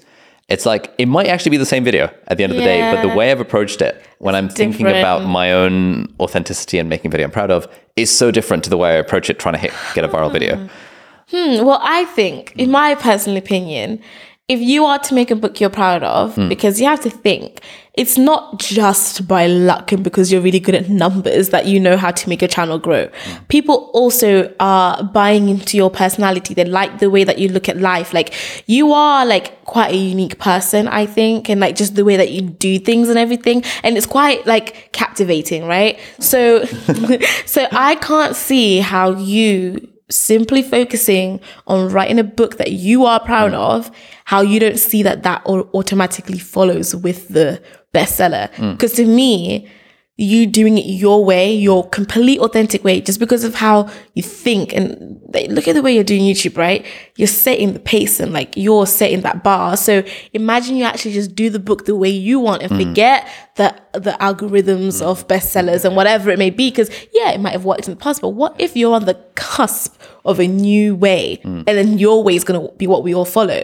So I think you trusting your instinct and doing it your way to me is an automatic New York Times. That's why I'm asking. Like, don't you think that? Don't you think is one and Yeah, same? no, yeah. No, I think hopefully, hopefully one one will lead to the other. But also, I'm trying not to think of the hopefully. I'm just like, Because if you went the other way around, Yeah, then- I, I don't see how that would go. That would go well because you might study like, okay, what are the ten latest bestsellers that have what was the same and da, da, da, Yeah, we've got to include that. end up- you, it's like reverse yeah, engineering. sucking the life out of it, kind of. Yeah, and I think those moments that you're going to be writing at two in the morning or whatever, where you just can't put the laptop down and you Yeah. literally turn your phone off, Chinese takeaway, and you're just like, I think that's going to be like your best chapters. You know what I mean? Yeah. So, um, Fingers crossed. yeah, but it's a good question though. It's which which way? For me, I think we all know which way I'm going to go. Hmm. I do, I have not looked at anything. Like I did not study my market, and I don't know if I, if that's a good thing. I'm not sure if I'm proud of that because I also think that success is when preparation meets opportunity, right? So, hmm, did I prepare the best? I don't know because I really did not look into anything. It was just I'm writing from my heart, Yeah. and I hope that this resonates with someone, and let's see what happens. Hmm. So maybe in the next book, if I do a next book, I might try that approach, and I could produce something even better or worse. Who knows? give It's just different ways to approach it. yeah. What are um, what are empowered life goals? Empowered life goals. So empowered life goals are essentially long-term goals that you might have, but they are driven and are embedded in everything that makes you feel whole, everything that makes you feel like you are living your true, authentic life and you're truly empowered. And by that, I mean, everything you're doing is your choice, or the majority of it. Some things we really can't control, but the majority of it is your choice. You wake up feeling like, okay, I'm designing my life the way that I want it to be. And it's something that it's it's it's it's it's within your control. It all starts with self, self belief, self confidence. It's all centered around you. So empowered life goals would be things that you don't you're not making decisions based on what you think is the right thing to do. Like, oh, I've got to go be a banker, or I've got to go get married at 25 because that's what like my grandma says, right? It is actually I want to travel and I want to have kids when I'm 35. Yeah. And, and that's one of my goals. Like I do want a family, but don't rush me. I want my family at this stage. Or actually, I want to go and study law after medicine, right? Mm-hmm. Like you want to feel completely and totally you. I just don't like one life on earth and you're gonna have that time shaped by other people hmm. and you're living for other people and you're trying to please other people. And it's like, we don't know what happens after. That's a whole different podcast and a whole different conversation, right? But let's just pretend for a second hmm. that we don't know. So let's just cut that thought off for now. And this is it. This is all we've got.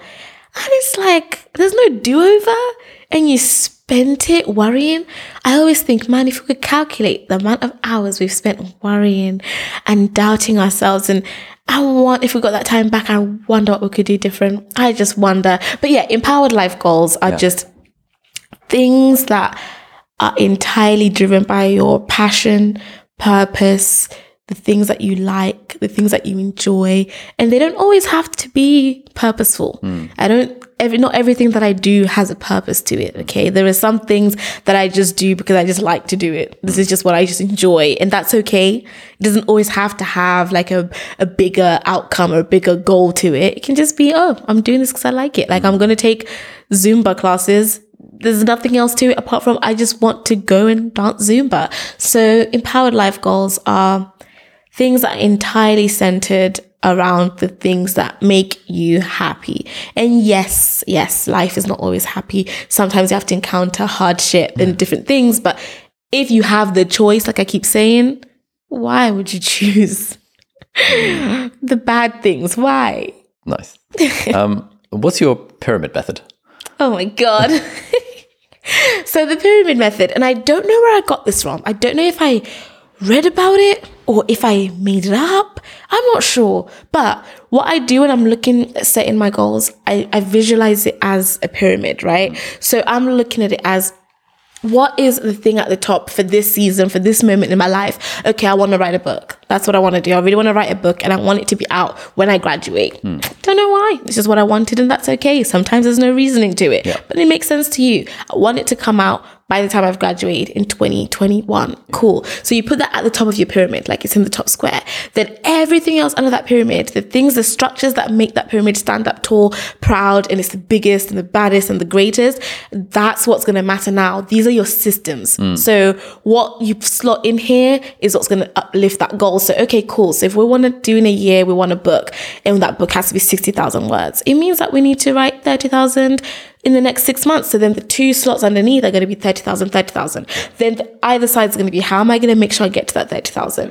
Okay, so it might mean that we need to make sure this month we're writing 1,000 words. And then if it's 1,000 words, okay, it means that today I need to do five hours of work, whatever it may be. So it, it's a way of like breaking down things to bite sized, intricate chunks that you can see from a day to day perspective. Because sometimes I think when people set goals, it's so far away, it's over there that it feels unattainable and it feels so out of reach. And then before you know it, the year's ended, there's no book because it's so overwhelming that you just never start. Mm. So I like to break it down to this week. What does this week look like? And that's the bottom of your pyramid. That's right here. What does this week look like in order to make sure in one year mm. that goal is reached? And that's just how I approach everything almost. I break it down to, and also sometimes your goals might not be something that's feasible for you, not because you can't do it or because you're mm. not good enough for it. It's actually just nearly impossible considering what else you're doing. Like you just don't have the physical time. Yeah. And breaking it down in that way, you can actually see, oh, it's 500 words a day. Mm. That takes three hours.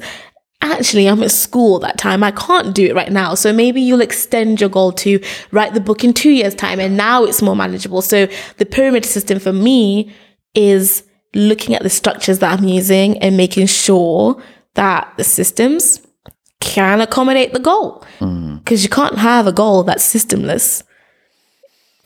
It doesn't work. No, that's true. it um, doesn't work. I mean, so okay, so um, one of one of the things that stops people, that makes people shy away from goals, mm. is fear of failure and fear of rejection. And you have a whole you have a whole thing about this. Oh, What, what's your what's your thing about rejection? oh, you know how they have the love languages? Yeah. And there's five. I, they need to add one for me about rejection and failure. I'm like, this, That's your love language. oh, this is me. Like, talk to me. Yeah.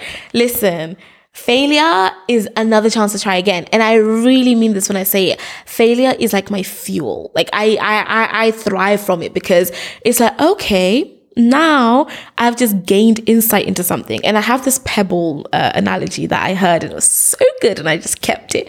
It's like being on a pebble and it's full of like a pebble beach of, you know, pebbles. I don't know what else to say, pebbles. And someone tells you there is a hundred million that's obviously going to change your life. A hundred million dollar check under one of these pebbles. Go. The first thing you do is turn over the pebble you're standing next to and ah, it's not there. You're not gonna go home. No, you're not. There's a hundred million on this beach that's yours. You're gonna keep turning these pebbles over. And as you're turning each of these pebbles over, guess what you're gaining? Information about where that money isn't. Okay, and you're gonna say, okay, that section over there, I've checked it out. It's not over there. And you're just gonna now put a little method in place. I've looked over here, I've looked over here, I've looked- until you find it. You're not gonna give up. Yeah. So yeah, that's just that's just what I think. Um yeah.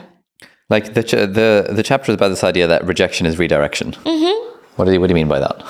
So rejection is redirection. So when you get rejected from something, you're gonna you're gonna still live. Like that is the reality. You're not gonna die from this, okay? Yeah. When you're rejected from university, when you're rejected from your job, you're still gonna be here. So now that we know you're gonna be here, th- there needs to be a next step, and the next step is redirection. Like you're not gonna stand still. You're not. That door has closed it, it's it's inevitable. Another one has to open. Now, what that other one is going to be, that is going to be how we, based on how we approach it, how we frame it. We're going to enter this as a new opportunity. So it's a, it's a redirection. It's like something greater is coming. And why do I say it's greater? Because you've just you just gone through an experience that's made you stronger. It's giving you information. It's you're a different person now. Like when your next moment comes, it's redirection. Like there is not, nothing else to say apart from you were going to go this way. You can't now. So you're going that way and you're going to make the best of it because that's what happens. You got to live in the moment of what you're at and Yeah. what you're doing. And if you get rejected from it, live in the moment of that and give that a full chance. So that's what I mean. Failure is another chance to try again. Is you turning that pebble over? The money's not there. Now you know where else to try. Now you know where it's not. And it's as important to know what you don't want to do or where you shouldn't be as it is to know what you want to do. And I look at it like this, right? Your ultimate happiness is like here hmm. whatever that means is here.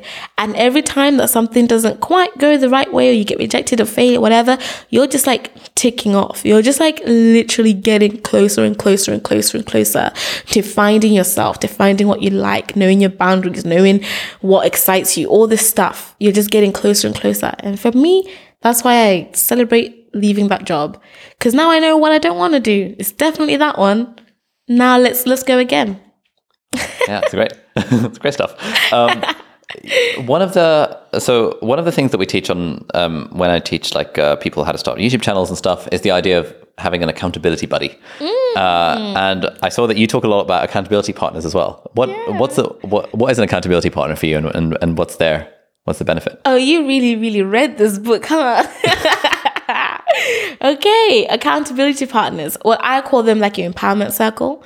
So, accountability partners is how everyone knows it, but in our world, we call it empowerment circle. So, it's having people there that are invested in you. They're invested in you, what you're doing, seeing your growth and seeing you succeed so that when you might be doubting yourself or having that moment where imposter syndrome creeps in, mm. There's another version of you, someone who's holding your ideas who can be like, hey, hey, hey, hey, hey, let's not be drastic and delete the channel because today you didn't get the views you wanted. Like, give it a week.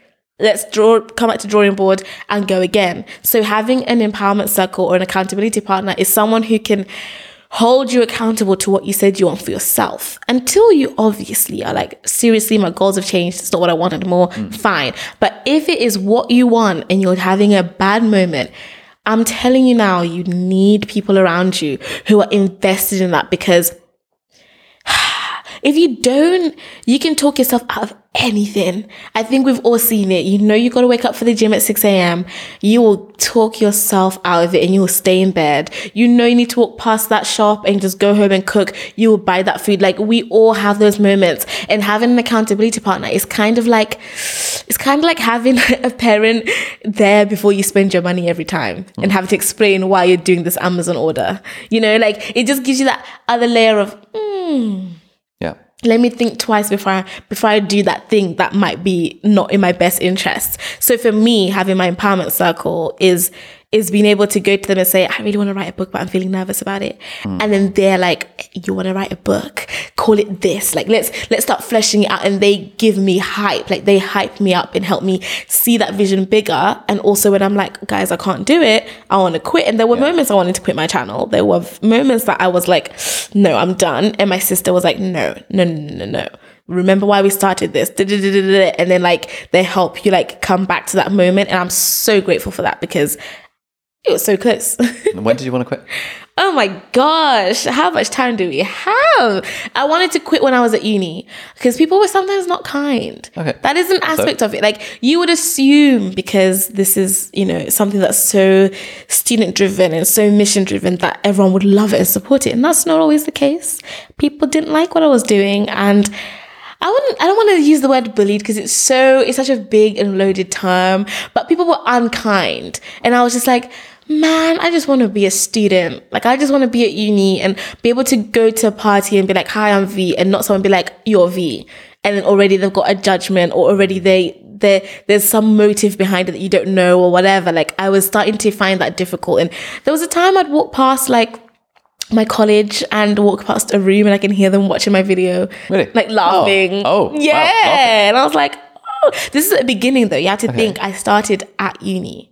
So they watched it go from zero to where it is now. It's not like I got there and I was doing it and they like had to respect it because it's what I do. I was at the beginning where it's still, it's still like if you say something that might trigger me, I could stop. It's still at the beginning stages. And I almost stopped. Wow. Almost stopped. Uh, What kept you going? My sister, my mom. Accountability. They were Empowerment circle. absolutely not going to have that. Yeah. And if I'd given them a good reason of I no longer enjoy it, it's causing me to feel unhappy, Yeah. they'd be like, you know what, fair enough, like the job, Mm. right? You gotta go. It's time. We support it. But because of other people, you Mm-hmm. still like what you're doing, but because they've laughed at you, and everybody was so sorry, and that's what got me. I was like, keep the same energy. Keep the same energy. If you're gonna be mad about it, be mad about it forever. Don't be mad about it, and I'll be the first in the comments. You go, Vee, as if as if you don't know what happened last semester. Wow. it was a whole situation. I hate that. I really hate that. Like Yeah. you can see someone is enjoying what they're doing, and they're doing it for a reason. Ah, for a reason that is bigger than all of us. Like we we're trying to help, and they were in the. That's what keeps getting me. They were in the videos in the beginning. They were Yeah. helpful, talking to the students. Guys, hey guys, hey guys. Now, now you don't like it. Hmm. Questionable. Do you get much hate these days? Not to my face. I, I I don't know what happens behind the scenes, and I definitely don't read any of these uh, gossip guru things or tattle things. Yeah. I don't know. I don't read them. I don't read them at all. I, I I found out what they were when we had the sleepover at Oxbridge with all the study tube lot, Yeah. and then people. I was like, "What is that? Like, what are you on about? Yeah. Tattle? What does that mean?" I went on there. And I said, "Yep." mm-mm. My sister no, was like, not for me. she was like, "You better stop," because I, w- I read and thought, "Oh, Yeah. that's interesting. Yeah. Is that what you saw? And then I would like refresh it. And for a week, I was in this tattle the hole. Yeah. And I was like, no, no, no. Yeah, same. I was in it for about a week as well before I realized, okay. Yeah. and the thing is, once you start hearing it, you're like, Yeah. I need to hear more. And then and then I, I saw myself go on my channel and I was like, hey guys. I, I wasn't hey guys because someone said it was too loud. Yeah. I thought, wait a minute. Yeah. I think I put it in the book. Like, if you're gonna change yourself based on what people say, mm. someone's gonna say today, Vee, you're too loud. Tomorrow they'll say you're talking too quiet. Someone's gonna say your voice is too squeaky. Before you know it, you're on your channel being like, hey guys, we're gonna like you don't even know what to do anymore. No, can't do that. Like, yeah. You just have to give yourself a chance in this world, man. Yeah. Retweet. um, final thing I wanted to touch on was Yeah. you were like surprisingly open about talking about money. yeah. That's quite, yeah. Um, so Why is that shocking? I don't know because most, most people aren't, Oh, and, and it's still like a taboo thing. Yeah. Um, and like I'm very open to, to talking about money, and people find find that weird. Yeah. I'm always a bit like baffled as to why why it's so weird. Like why it's such a taboo thing to talk about money. Okay, so here's my thing about money, right? Mm. When when everything on YouTube started happening, like I was just so open with my friends and family just because it was like, oh my god, this is crazy. We've just gone from McDonald's money, right? I was making like four pounds mm. ninety five an hour or something like this, and then now you're like, oh my god, there's a few hundred pounds in my account, and that's shocking. Like we were all like, what? So I was just open to talking about money with my friends and family from the beginning because we just could not believe our eyes. Like, what for one minute they're asking you, giving you how much for one minute? That would have been how many shifts at work for us. So it was just blowing our minds. Then I got into the internet and I don't know, it was just weird. Like, you couldn't really talk about it because it felt like rude. Like it felt, it felt like, it, and I just didn't get it because obviously I always knew. I know what my mom makes, what my sister makes, my friends. Like it's not a secret. If you work at the KFC with me, I know what we're on. Like whereas in this world, it is such. It's so. So in the book, I was so.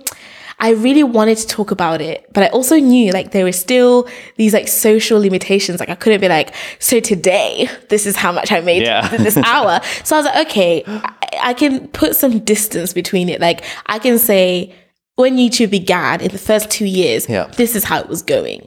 And that's because obviously that's not where we're at now. Yeah. But I can say, okay, this is how it was going, and this is these are numbers, which I still think are crazy, Hmm. right? I went from something like there was a, a, a there's a brand that I was working with, and when I before I had management, they were like, yeah, be like we've stretched our budgets and like we can give you 200 for like a minute's work and you know you know that's and i was like oh my god i'm so grateful thank Yeah. you so much and i was so over the moon Yeah. then i had management Yeah. and like three months later the same brand the money was in the thousands and i was like hmm. I haven't grown that much. Yeah. Nothing has really changed here. And that made me angry. Yeah. Because it was like, so once again, hmm. a lack of knowledge and knowing means that you're just gonna get ripped off all the time. Yeah. When like why is me having management means now you can pay times 10 Yeah. like how does that make any sense hmm. so in the book i discuss like adsense fees things like that in the first year of youtube because i feel like okay it's fair enough it's far removed far from enough away, yeah. yeah it's far enough away but also it's still mind-boggling like Yeah. e- even when I, when my friends because obviously i mean now with friends and family and everybody it's just like okay they know they get it so now they they still have those prices in their mind as well because it's i just don't talk to them about it anymore now because it's i don't know there's just no point Yeah. anymore we get it they know we're amazed by it it's done whatever so when they read that they're still like whoa so I was like, okay, this is still something good to share because it still shows you how drastic Yeah. the jump is. And I just couldn't believe it. Like, I'm a university student making thousands Yeah. from being on the internet. So what what were the figures from years one and two, if you don't mind sharing? So, years one and two, I think there was a video that I did on YouTube and it got like two thousand pounds or something in that month because I think it just did really well. Mm. And then the brand managements were getting management deals for like four thousand here, five thousand here, and I was like, First year, bloody hell, that's pretty good. no, seriously, because in that first year Yeah. is when I was blowing up, Yeah. right? So they managed me when I had like, I think they came to when I had 15,000 Okay. subscribers or something. And then within four months, we were like, we hit 20, 30, 40, 50K. So in that time, I guess when they were pitching, they were like, she's gaining 10,000 subscribers every month or every yeah. week. You better do it now while, it, you know what I mean? Got it. so they were getting amazing deals. Mm. And I was like, what in the? I literally went from my McDonald's paycheck to this. Mm. There was no there was no gradual to it whatsoever, and that blew my mind. What's that like? How does that change change your perspective, if at all? The good thing is, like I keep saying, the mm-hmm. friends and family at home. Nothing has really changed in their world, so it's still the same. So we still have those conversations, and I'll still do budgeting talks with them. And Okay. like, I can't be like, "Well, it's only a hundred. It's like, Yeah. no, it's not only a hundred. That was how many hours work for your. I still need to be in tune with that, but also I can't be on the internet like, guys, I gotta get pot noodle today because I don't have to. Let's be realistic here. Like I hate when people pretend when you know you know you're in a better situation. Like you you don't need to talk about pot noodle right now. Yeah. You know if you really wanted to get a takeaway, you could order it and that wouldn't do anything for you. So I it was tricky, but my audience are amazing. Hmm. Like whenever, especially Disney, right? Like I work with Disney a lot, which I mean, we know Disney's got deep pockets, right? It, and my my audience know that. And whenever I post like a Disney ad, hmm. they do the best. Like you Oh. could get 500 comments on a Disney ad. Because they're like supporting, like, oh my god, Oh, like, they well are. done, you got the you got the yeah, yeah, yeah. They're like, get more. yeah.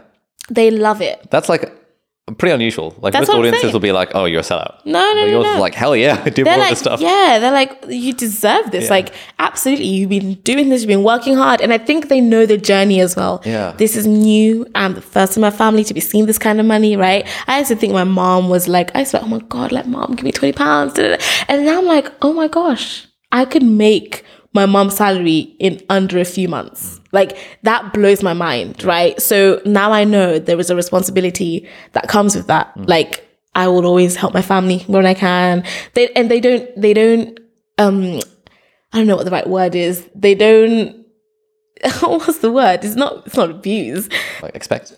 No, like they don't exploit that. they Oh, don't yeah. like they wouldn't be like, okay, now that you're making some money, you Yeah. Mm. gotta take care of everything. No, like it takes a lot for me to be like, Mom, let me take you winter coat shopping. She will still be like, Shall we just go to Primark and like let's find one in the sale? I'm like, Mommy, Yeah, wh- it's all whichever one you yeah, exactly. I'm like, Yeah. Mom, it's like I've got this. Or if I Yeah. I say to her, meet me in town Yeah. when I'm going home, she'll literally be like, I'm gonna get the bus. I'm like, Can I just order an Uber? But Uber's expensive, it's 20 pounds. I'm like, Mom, it's okay. Like Yeah. she's still in that space. So I don't think there'd ever come a time where I could lose touch of it. Yeah. Because it's, it's always around me. But yeah, I I'm lucky that my audience are so supportive of it. They don't skip ads. Yeah. Oh, great. they they love when a video is sponsored. Yeah. Like they do well. My videos like I've never had an issue with branded content. Or my audience being like, "Oh, what are you doing? And because everything is all like 16th is amazing, my management, they never bring me anything that's not aligned. So if I do a deal, it's always something where my audience gets something out of it. Mm. And they obviously never have to pay for anything that I'm doing. Yeah. So for them, it's like, wait, she's got a brand deal, and all we have to do is view it Yeah. and like it. Like that's literally all we have to do, and we still get to consume her content for free Yeah. online. We still get to come to events for free. Like all the empowered, empowered will never be uh, monetized or charged thing. So for them, it's like. Yeah, what, what's win-win. the comment? And to to be honest with you, that is logical. Like I don't get when people get hate for ads. I guess maybe for the audience feel like you've you've grown our community and now you've just stopped what we're doing just for you to be doing ads and just use the numbers for that. Like maybe that's where they get annoyed. Mm. Whereas for me, I'm like, if this ad is not if it's not feeding in, does it make sense? For example, I'll work with people like the civil service, mm. and in the ad, we will have a link that people can go and apply for like help on getting onto the fast stream, for example. So I've definitely made money from working with the civil service, but my audience have been exposed to this thing, and then they also get a link. Like nothing is ever mm. al- unaligned, inaligned, whatever the word is. Yeah. Do you, Yeah. do you do you find that as you make more money, your goalposts for what a good amount of money is shift? no. Because as long as I have enough for what I need, Yeah. then it's fine. Okay. Do you know what I mean? So you aren't thinking in terms of like, oh, you know, the channel's making X amount of revenue this year, and kind of next year, kind of would be cool to like, I don't know, two x, three x, that that kind of stuff. I feel like by now you know Yeah. that, that there is number one. I don't have a team, right? So Yeah. like, I mean, I think what you're doing here is so cool. I think I texted you about it. Like, I in 2022 will definitely be trying to start thinking that way, but. Currently, it is just me. Yes, my management is there, but their job is solely to go and get brand deals. And my job is to keep the channel alive so that brand deals can go onto Yeah. something, right? But there's no team that's mm. like, let's analyze stats or these are our financial goals because there are people to feed, mm. right? Like you have a team, people who are relying on making a salary mm. here. So like you need there's it's a whole operation. Whereas it's just me, just me and my ideas. There's no one else. So there's never been a deep dive into this is the channel's like revenue. No, it's just like, oh, this month I'm like, oh yay. Yeah. That's a good number. Yeah. That's pretty because my rent's paid up front. I paid my rent up front. Yeah. My rent's paid up front. The- What is What do you do with the cash? What do you mean? Like, do you invest in stuff or like? Oh, okay, so you see, my friend, he's really great for this. He was like, Vee, you can't just have money sitting in the bank. Like, you need to do something with it. So I've gone on to this thing called, it's they've just changed the name to Circa 500 or something. Do you know it? It used to be called Tickr, T I K R. oh, okay. okay. something like this. It's really great. It's all about like being able to invest into causes that help the world. Oh. so nice. it's really nice. So you can choose which kind of investing you want to do. And I've chosen people and environment. So every month takes a few hundred out and it goes in there and it's nice. But that's as that's as far as I'm going. And most of my investment Yeah. is my education, right? Like Harvard I paid for myself. There's scholarship. Yeah. But that was really cool that I could even do that. Like it was like, okay, we didn't get the scholarship, I guess. Yeah. We gotta go withdraw 27 grand and just pay for this up front. And that's a really nice thing to do. And like the PhD, I'm not super stressed about, oh my God, gotta get a scholarship. If I get it, great. If I don't, I guess we're gonna pay for it. So Disney. Disney, Disney. So um yeah, for me now it's it's my investments, I guess, are in things like my education, the apartment, which is it is it's a really nice apartment. It's really great. But for me, I'm like, why I, I can live there, so why would I not? Mm. So things like experiences, traveling, but also this app, investing in there. And as 2022 comes, financial literacy is what's on my agenda. And now sitting down and talking with my accountant, Yeah. talking, maybe getting a financial advisor and just chatting about, okay, you can't just keep pretending that this is just Yeah. la di da, it's just happening by chance. Like it's happening. Yeah. Let's track, let's invest, let's let's be more financially wise here and also start to be business minded Yeah. as I shift into like my adulthood, I suppose. So Yeah, and I think that that would be a really interesting strand of content on your channel, like Yeah. documenting the journey of you learning about financial literacy. Exactly. and like, it's going to be from scratch Yeah. and it's just going to be, it's like a, just a genuine journey of, okay, guys, I now have to accept that uh, as much as I love what I'm doing, it it also comes with this side of things that brands are gonna want to work with you because they they also love what you stand for, and and my audience understands it, and I mm. love that because it'd be so hard for them to be like, but you're supposed to be doing this because you care. So how is this? Is there an ad in the middle? Yeah. It's like, does that take away from the fact that the content that you still got after that one minute was still helpful? Mm. No. And they really, really get that. And I, I'm lucky, really lucky because I know it can be different. Mm. Audiences Yeah. can be quite touchy about that, but not mine. I have a few kind of rapid fire questions to end Yes. with, if that's all right. Oh, that's nerve wracking. Um, th- I mean, the, the, the, the questions are rapid. The answers don't have to be, but yeah. Um, so, Mm-hmm. what what advice would you give to your younger self? Ooh, that's the question I ask everybody. Yeah. What advice would I give to my younger self?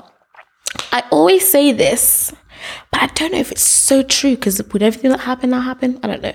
But to my younger self, I'd have told myself to start being more audacious sooner. Oh, what do you mean? Like I, right now, there's no goal that's out of my reach. Hmm. There's nothing that I would say.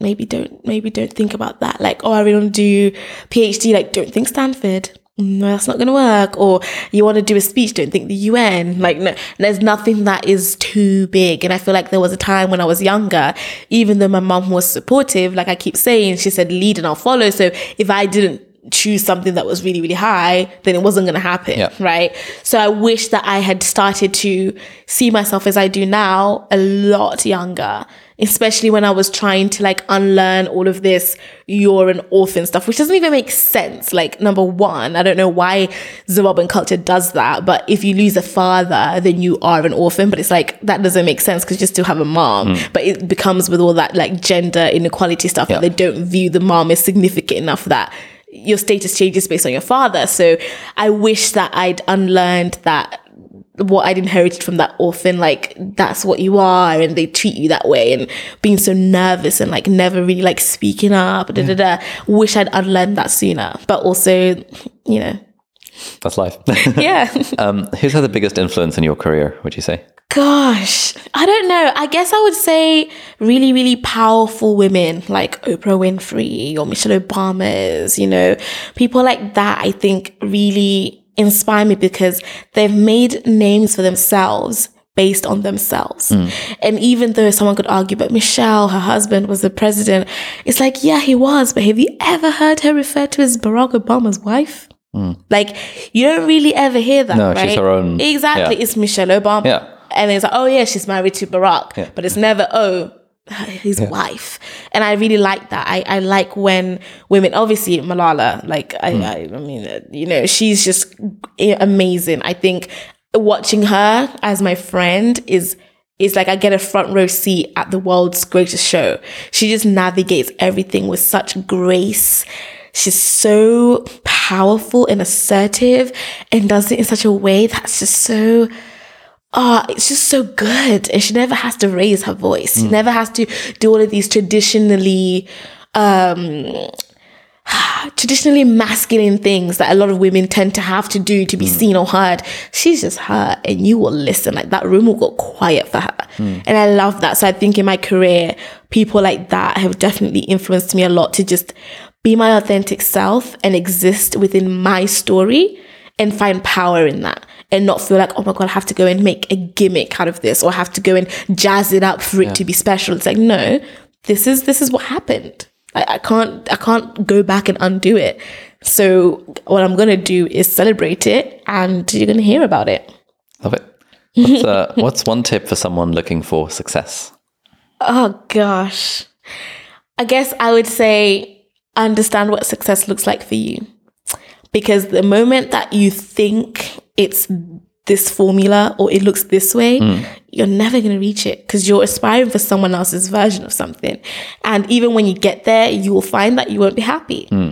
Okay, the goalposts will keep on moving and keep on changing. So the number one thing that has to be at the forefront of everything is what is your version of success? Your version of success could be going to school, finishing uni, and then getting married, hmm. having children, and then being a stay at home mom.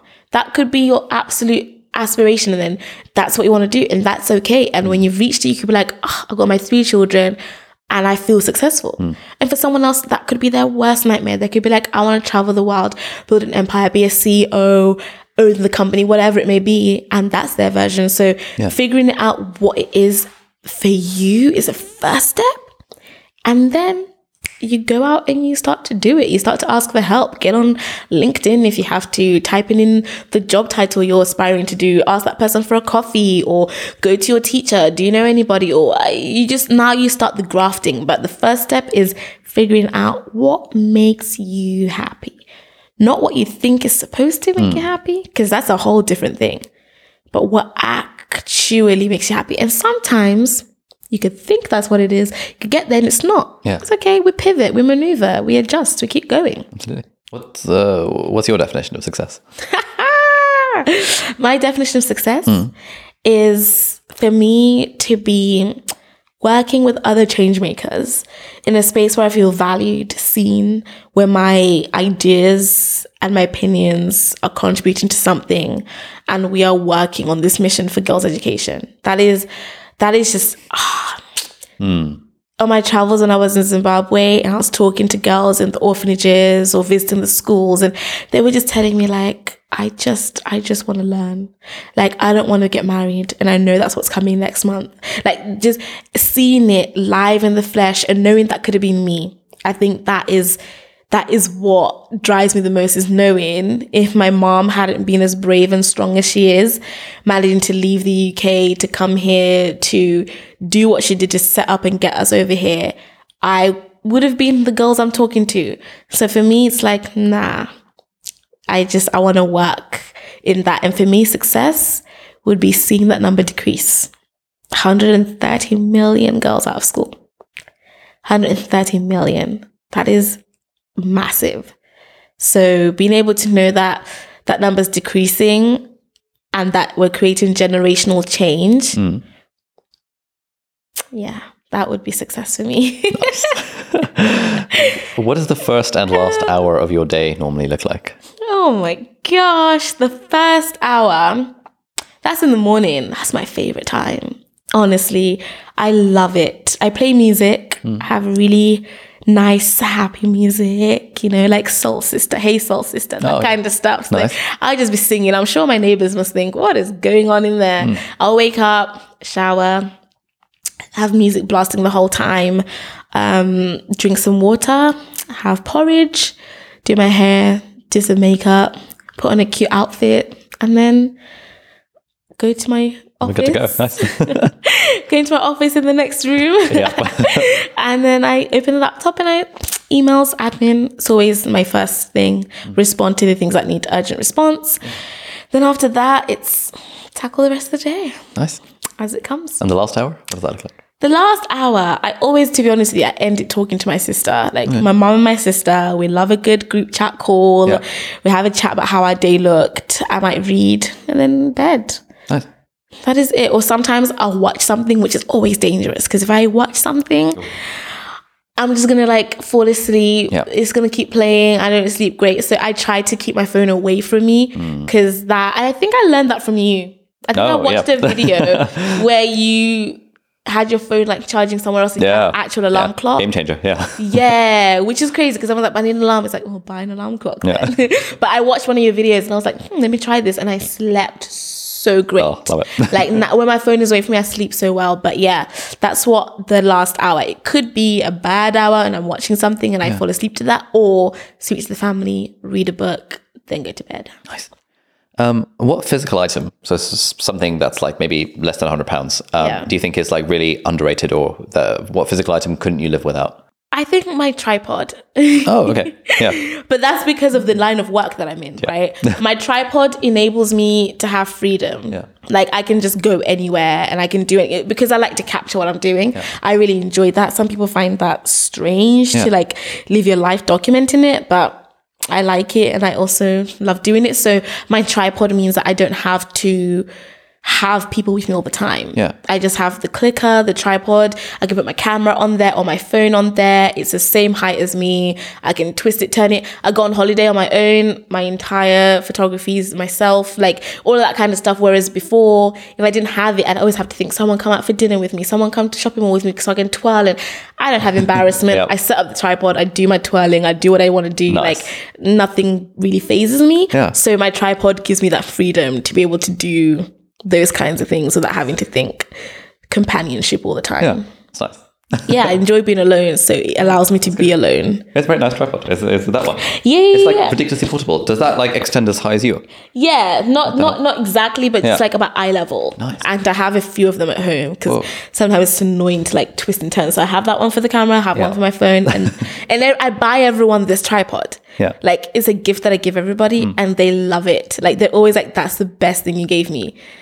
Literally, I, I, need, I need to check out that tripod. Yeah. Oh yeah, it's really, really, it's Been really missing one of these things in my life. And I've had this one for like now I think two years maybe, and it hasn't never broken. Nice. So my tripod, and that costs like twenty pounds. Yeah.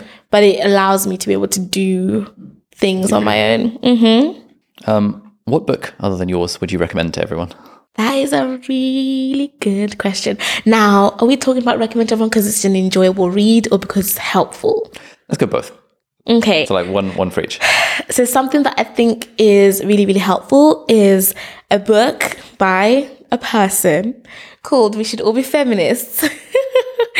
I don't want to say she's so controversial right now, but like the book is still great. Chimamanda, Chimamanda Adichie and Ngozi. People are a bit annoyed at her right now, but that's a different story. But the book is really great. it's a really We should all be feminists. yes, we should all be feminists. It's tiny. It's like this little book. We, that one and um, the Feminist Manifesto, both by her, tiny little books. You could read it in two hours flat. Oh, it's so good. Okay. Talks about she's writing a letter to her friend about how to raise her baby girl. Yep. And she's like, please don't put these expectations. Please don't use this language. Please Yeah. just let them. And it just talks about why feminism is important hmm. and how it's not something that's like radical that everyone just thinks about. And it's not this bad thing. You're just literally asking for you to equity and equality, right? Like it's, it's just great. So that one for being helpful for, I think everybody should hmm. read it. And then just a book that I enjoyed. Educated Oh yeah. by Great. Tara.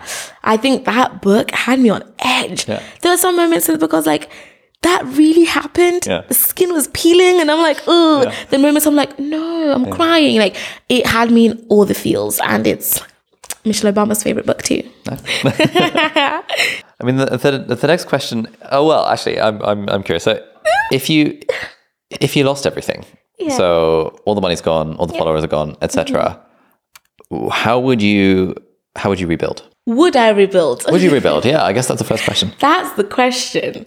Because I suppose if if it's all lost, right? Mm. It means that there's another chance to try again now. There's another chance to reinvent. So if I had to rebuild it, I guess I guess you would just relaunch your channel and like mm. say guys we're back and then try again. But I think maybe I would go down a new route. Like maybe I would think about instead of being on camera, maybe I'll write instead. So I'll now go to Zimbabwe and work with CamFed um, and then maybe write articles about what I'm seeing.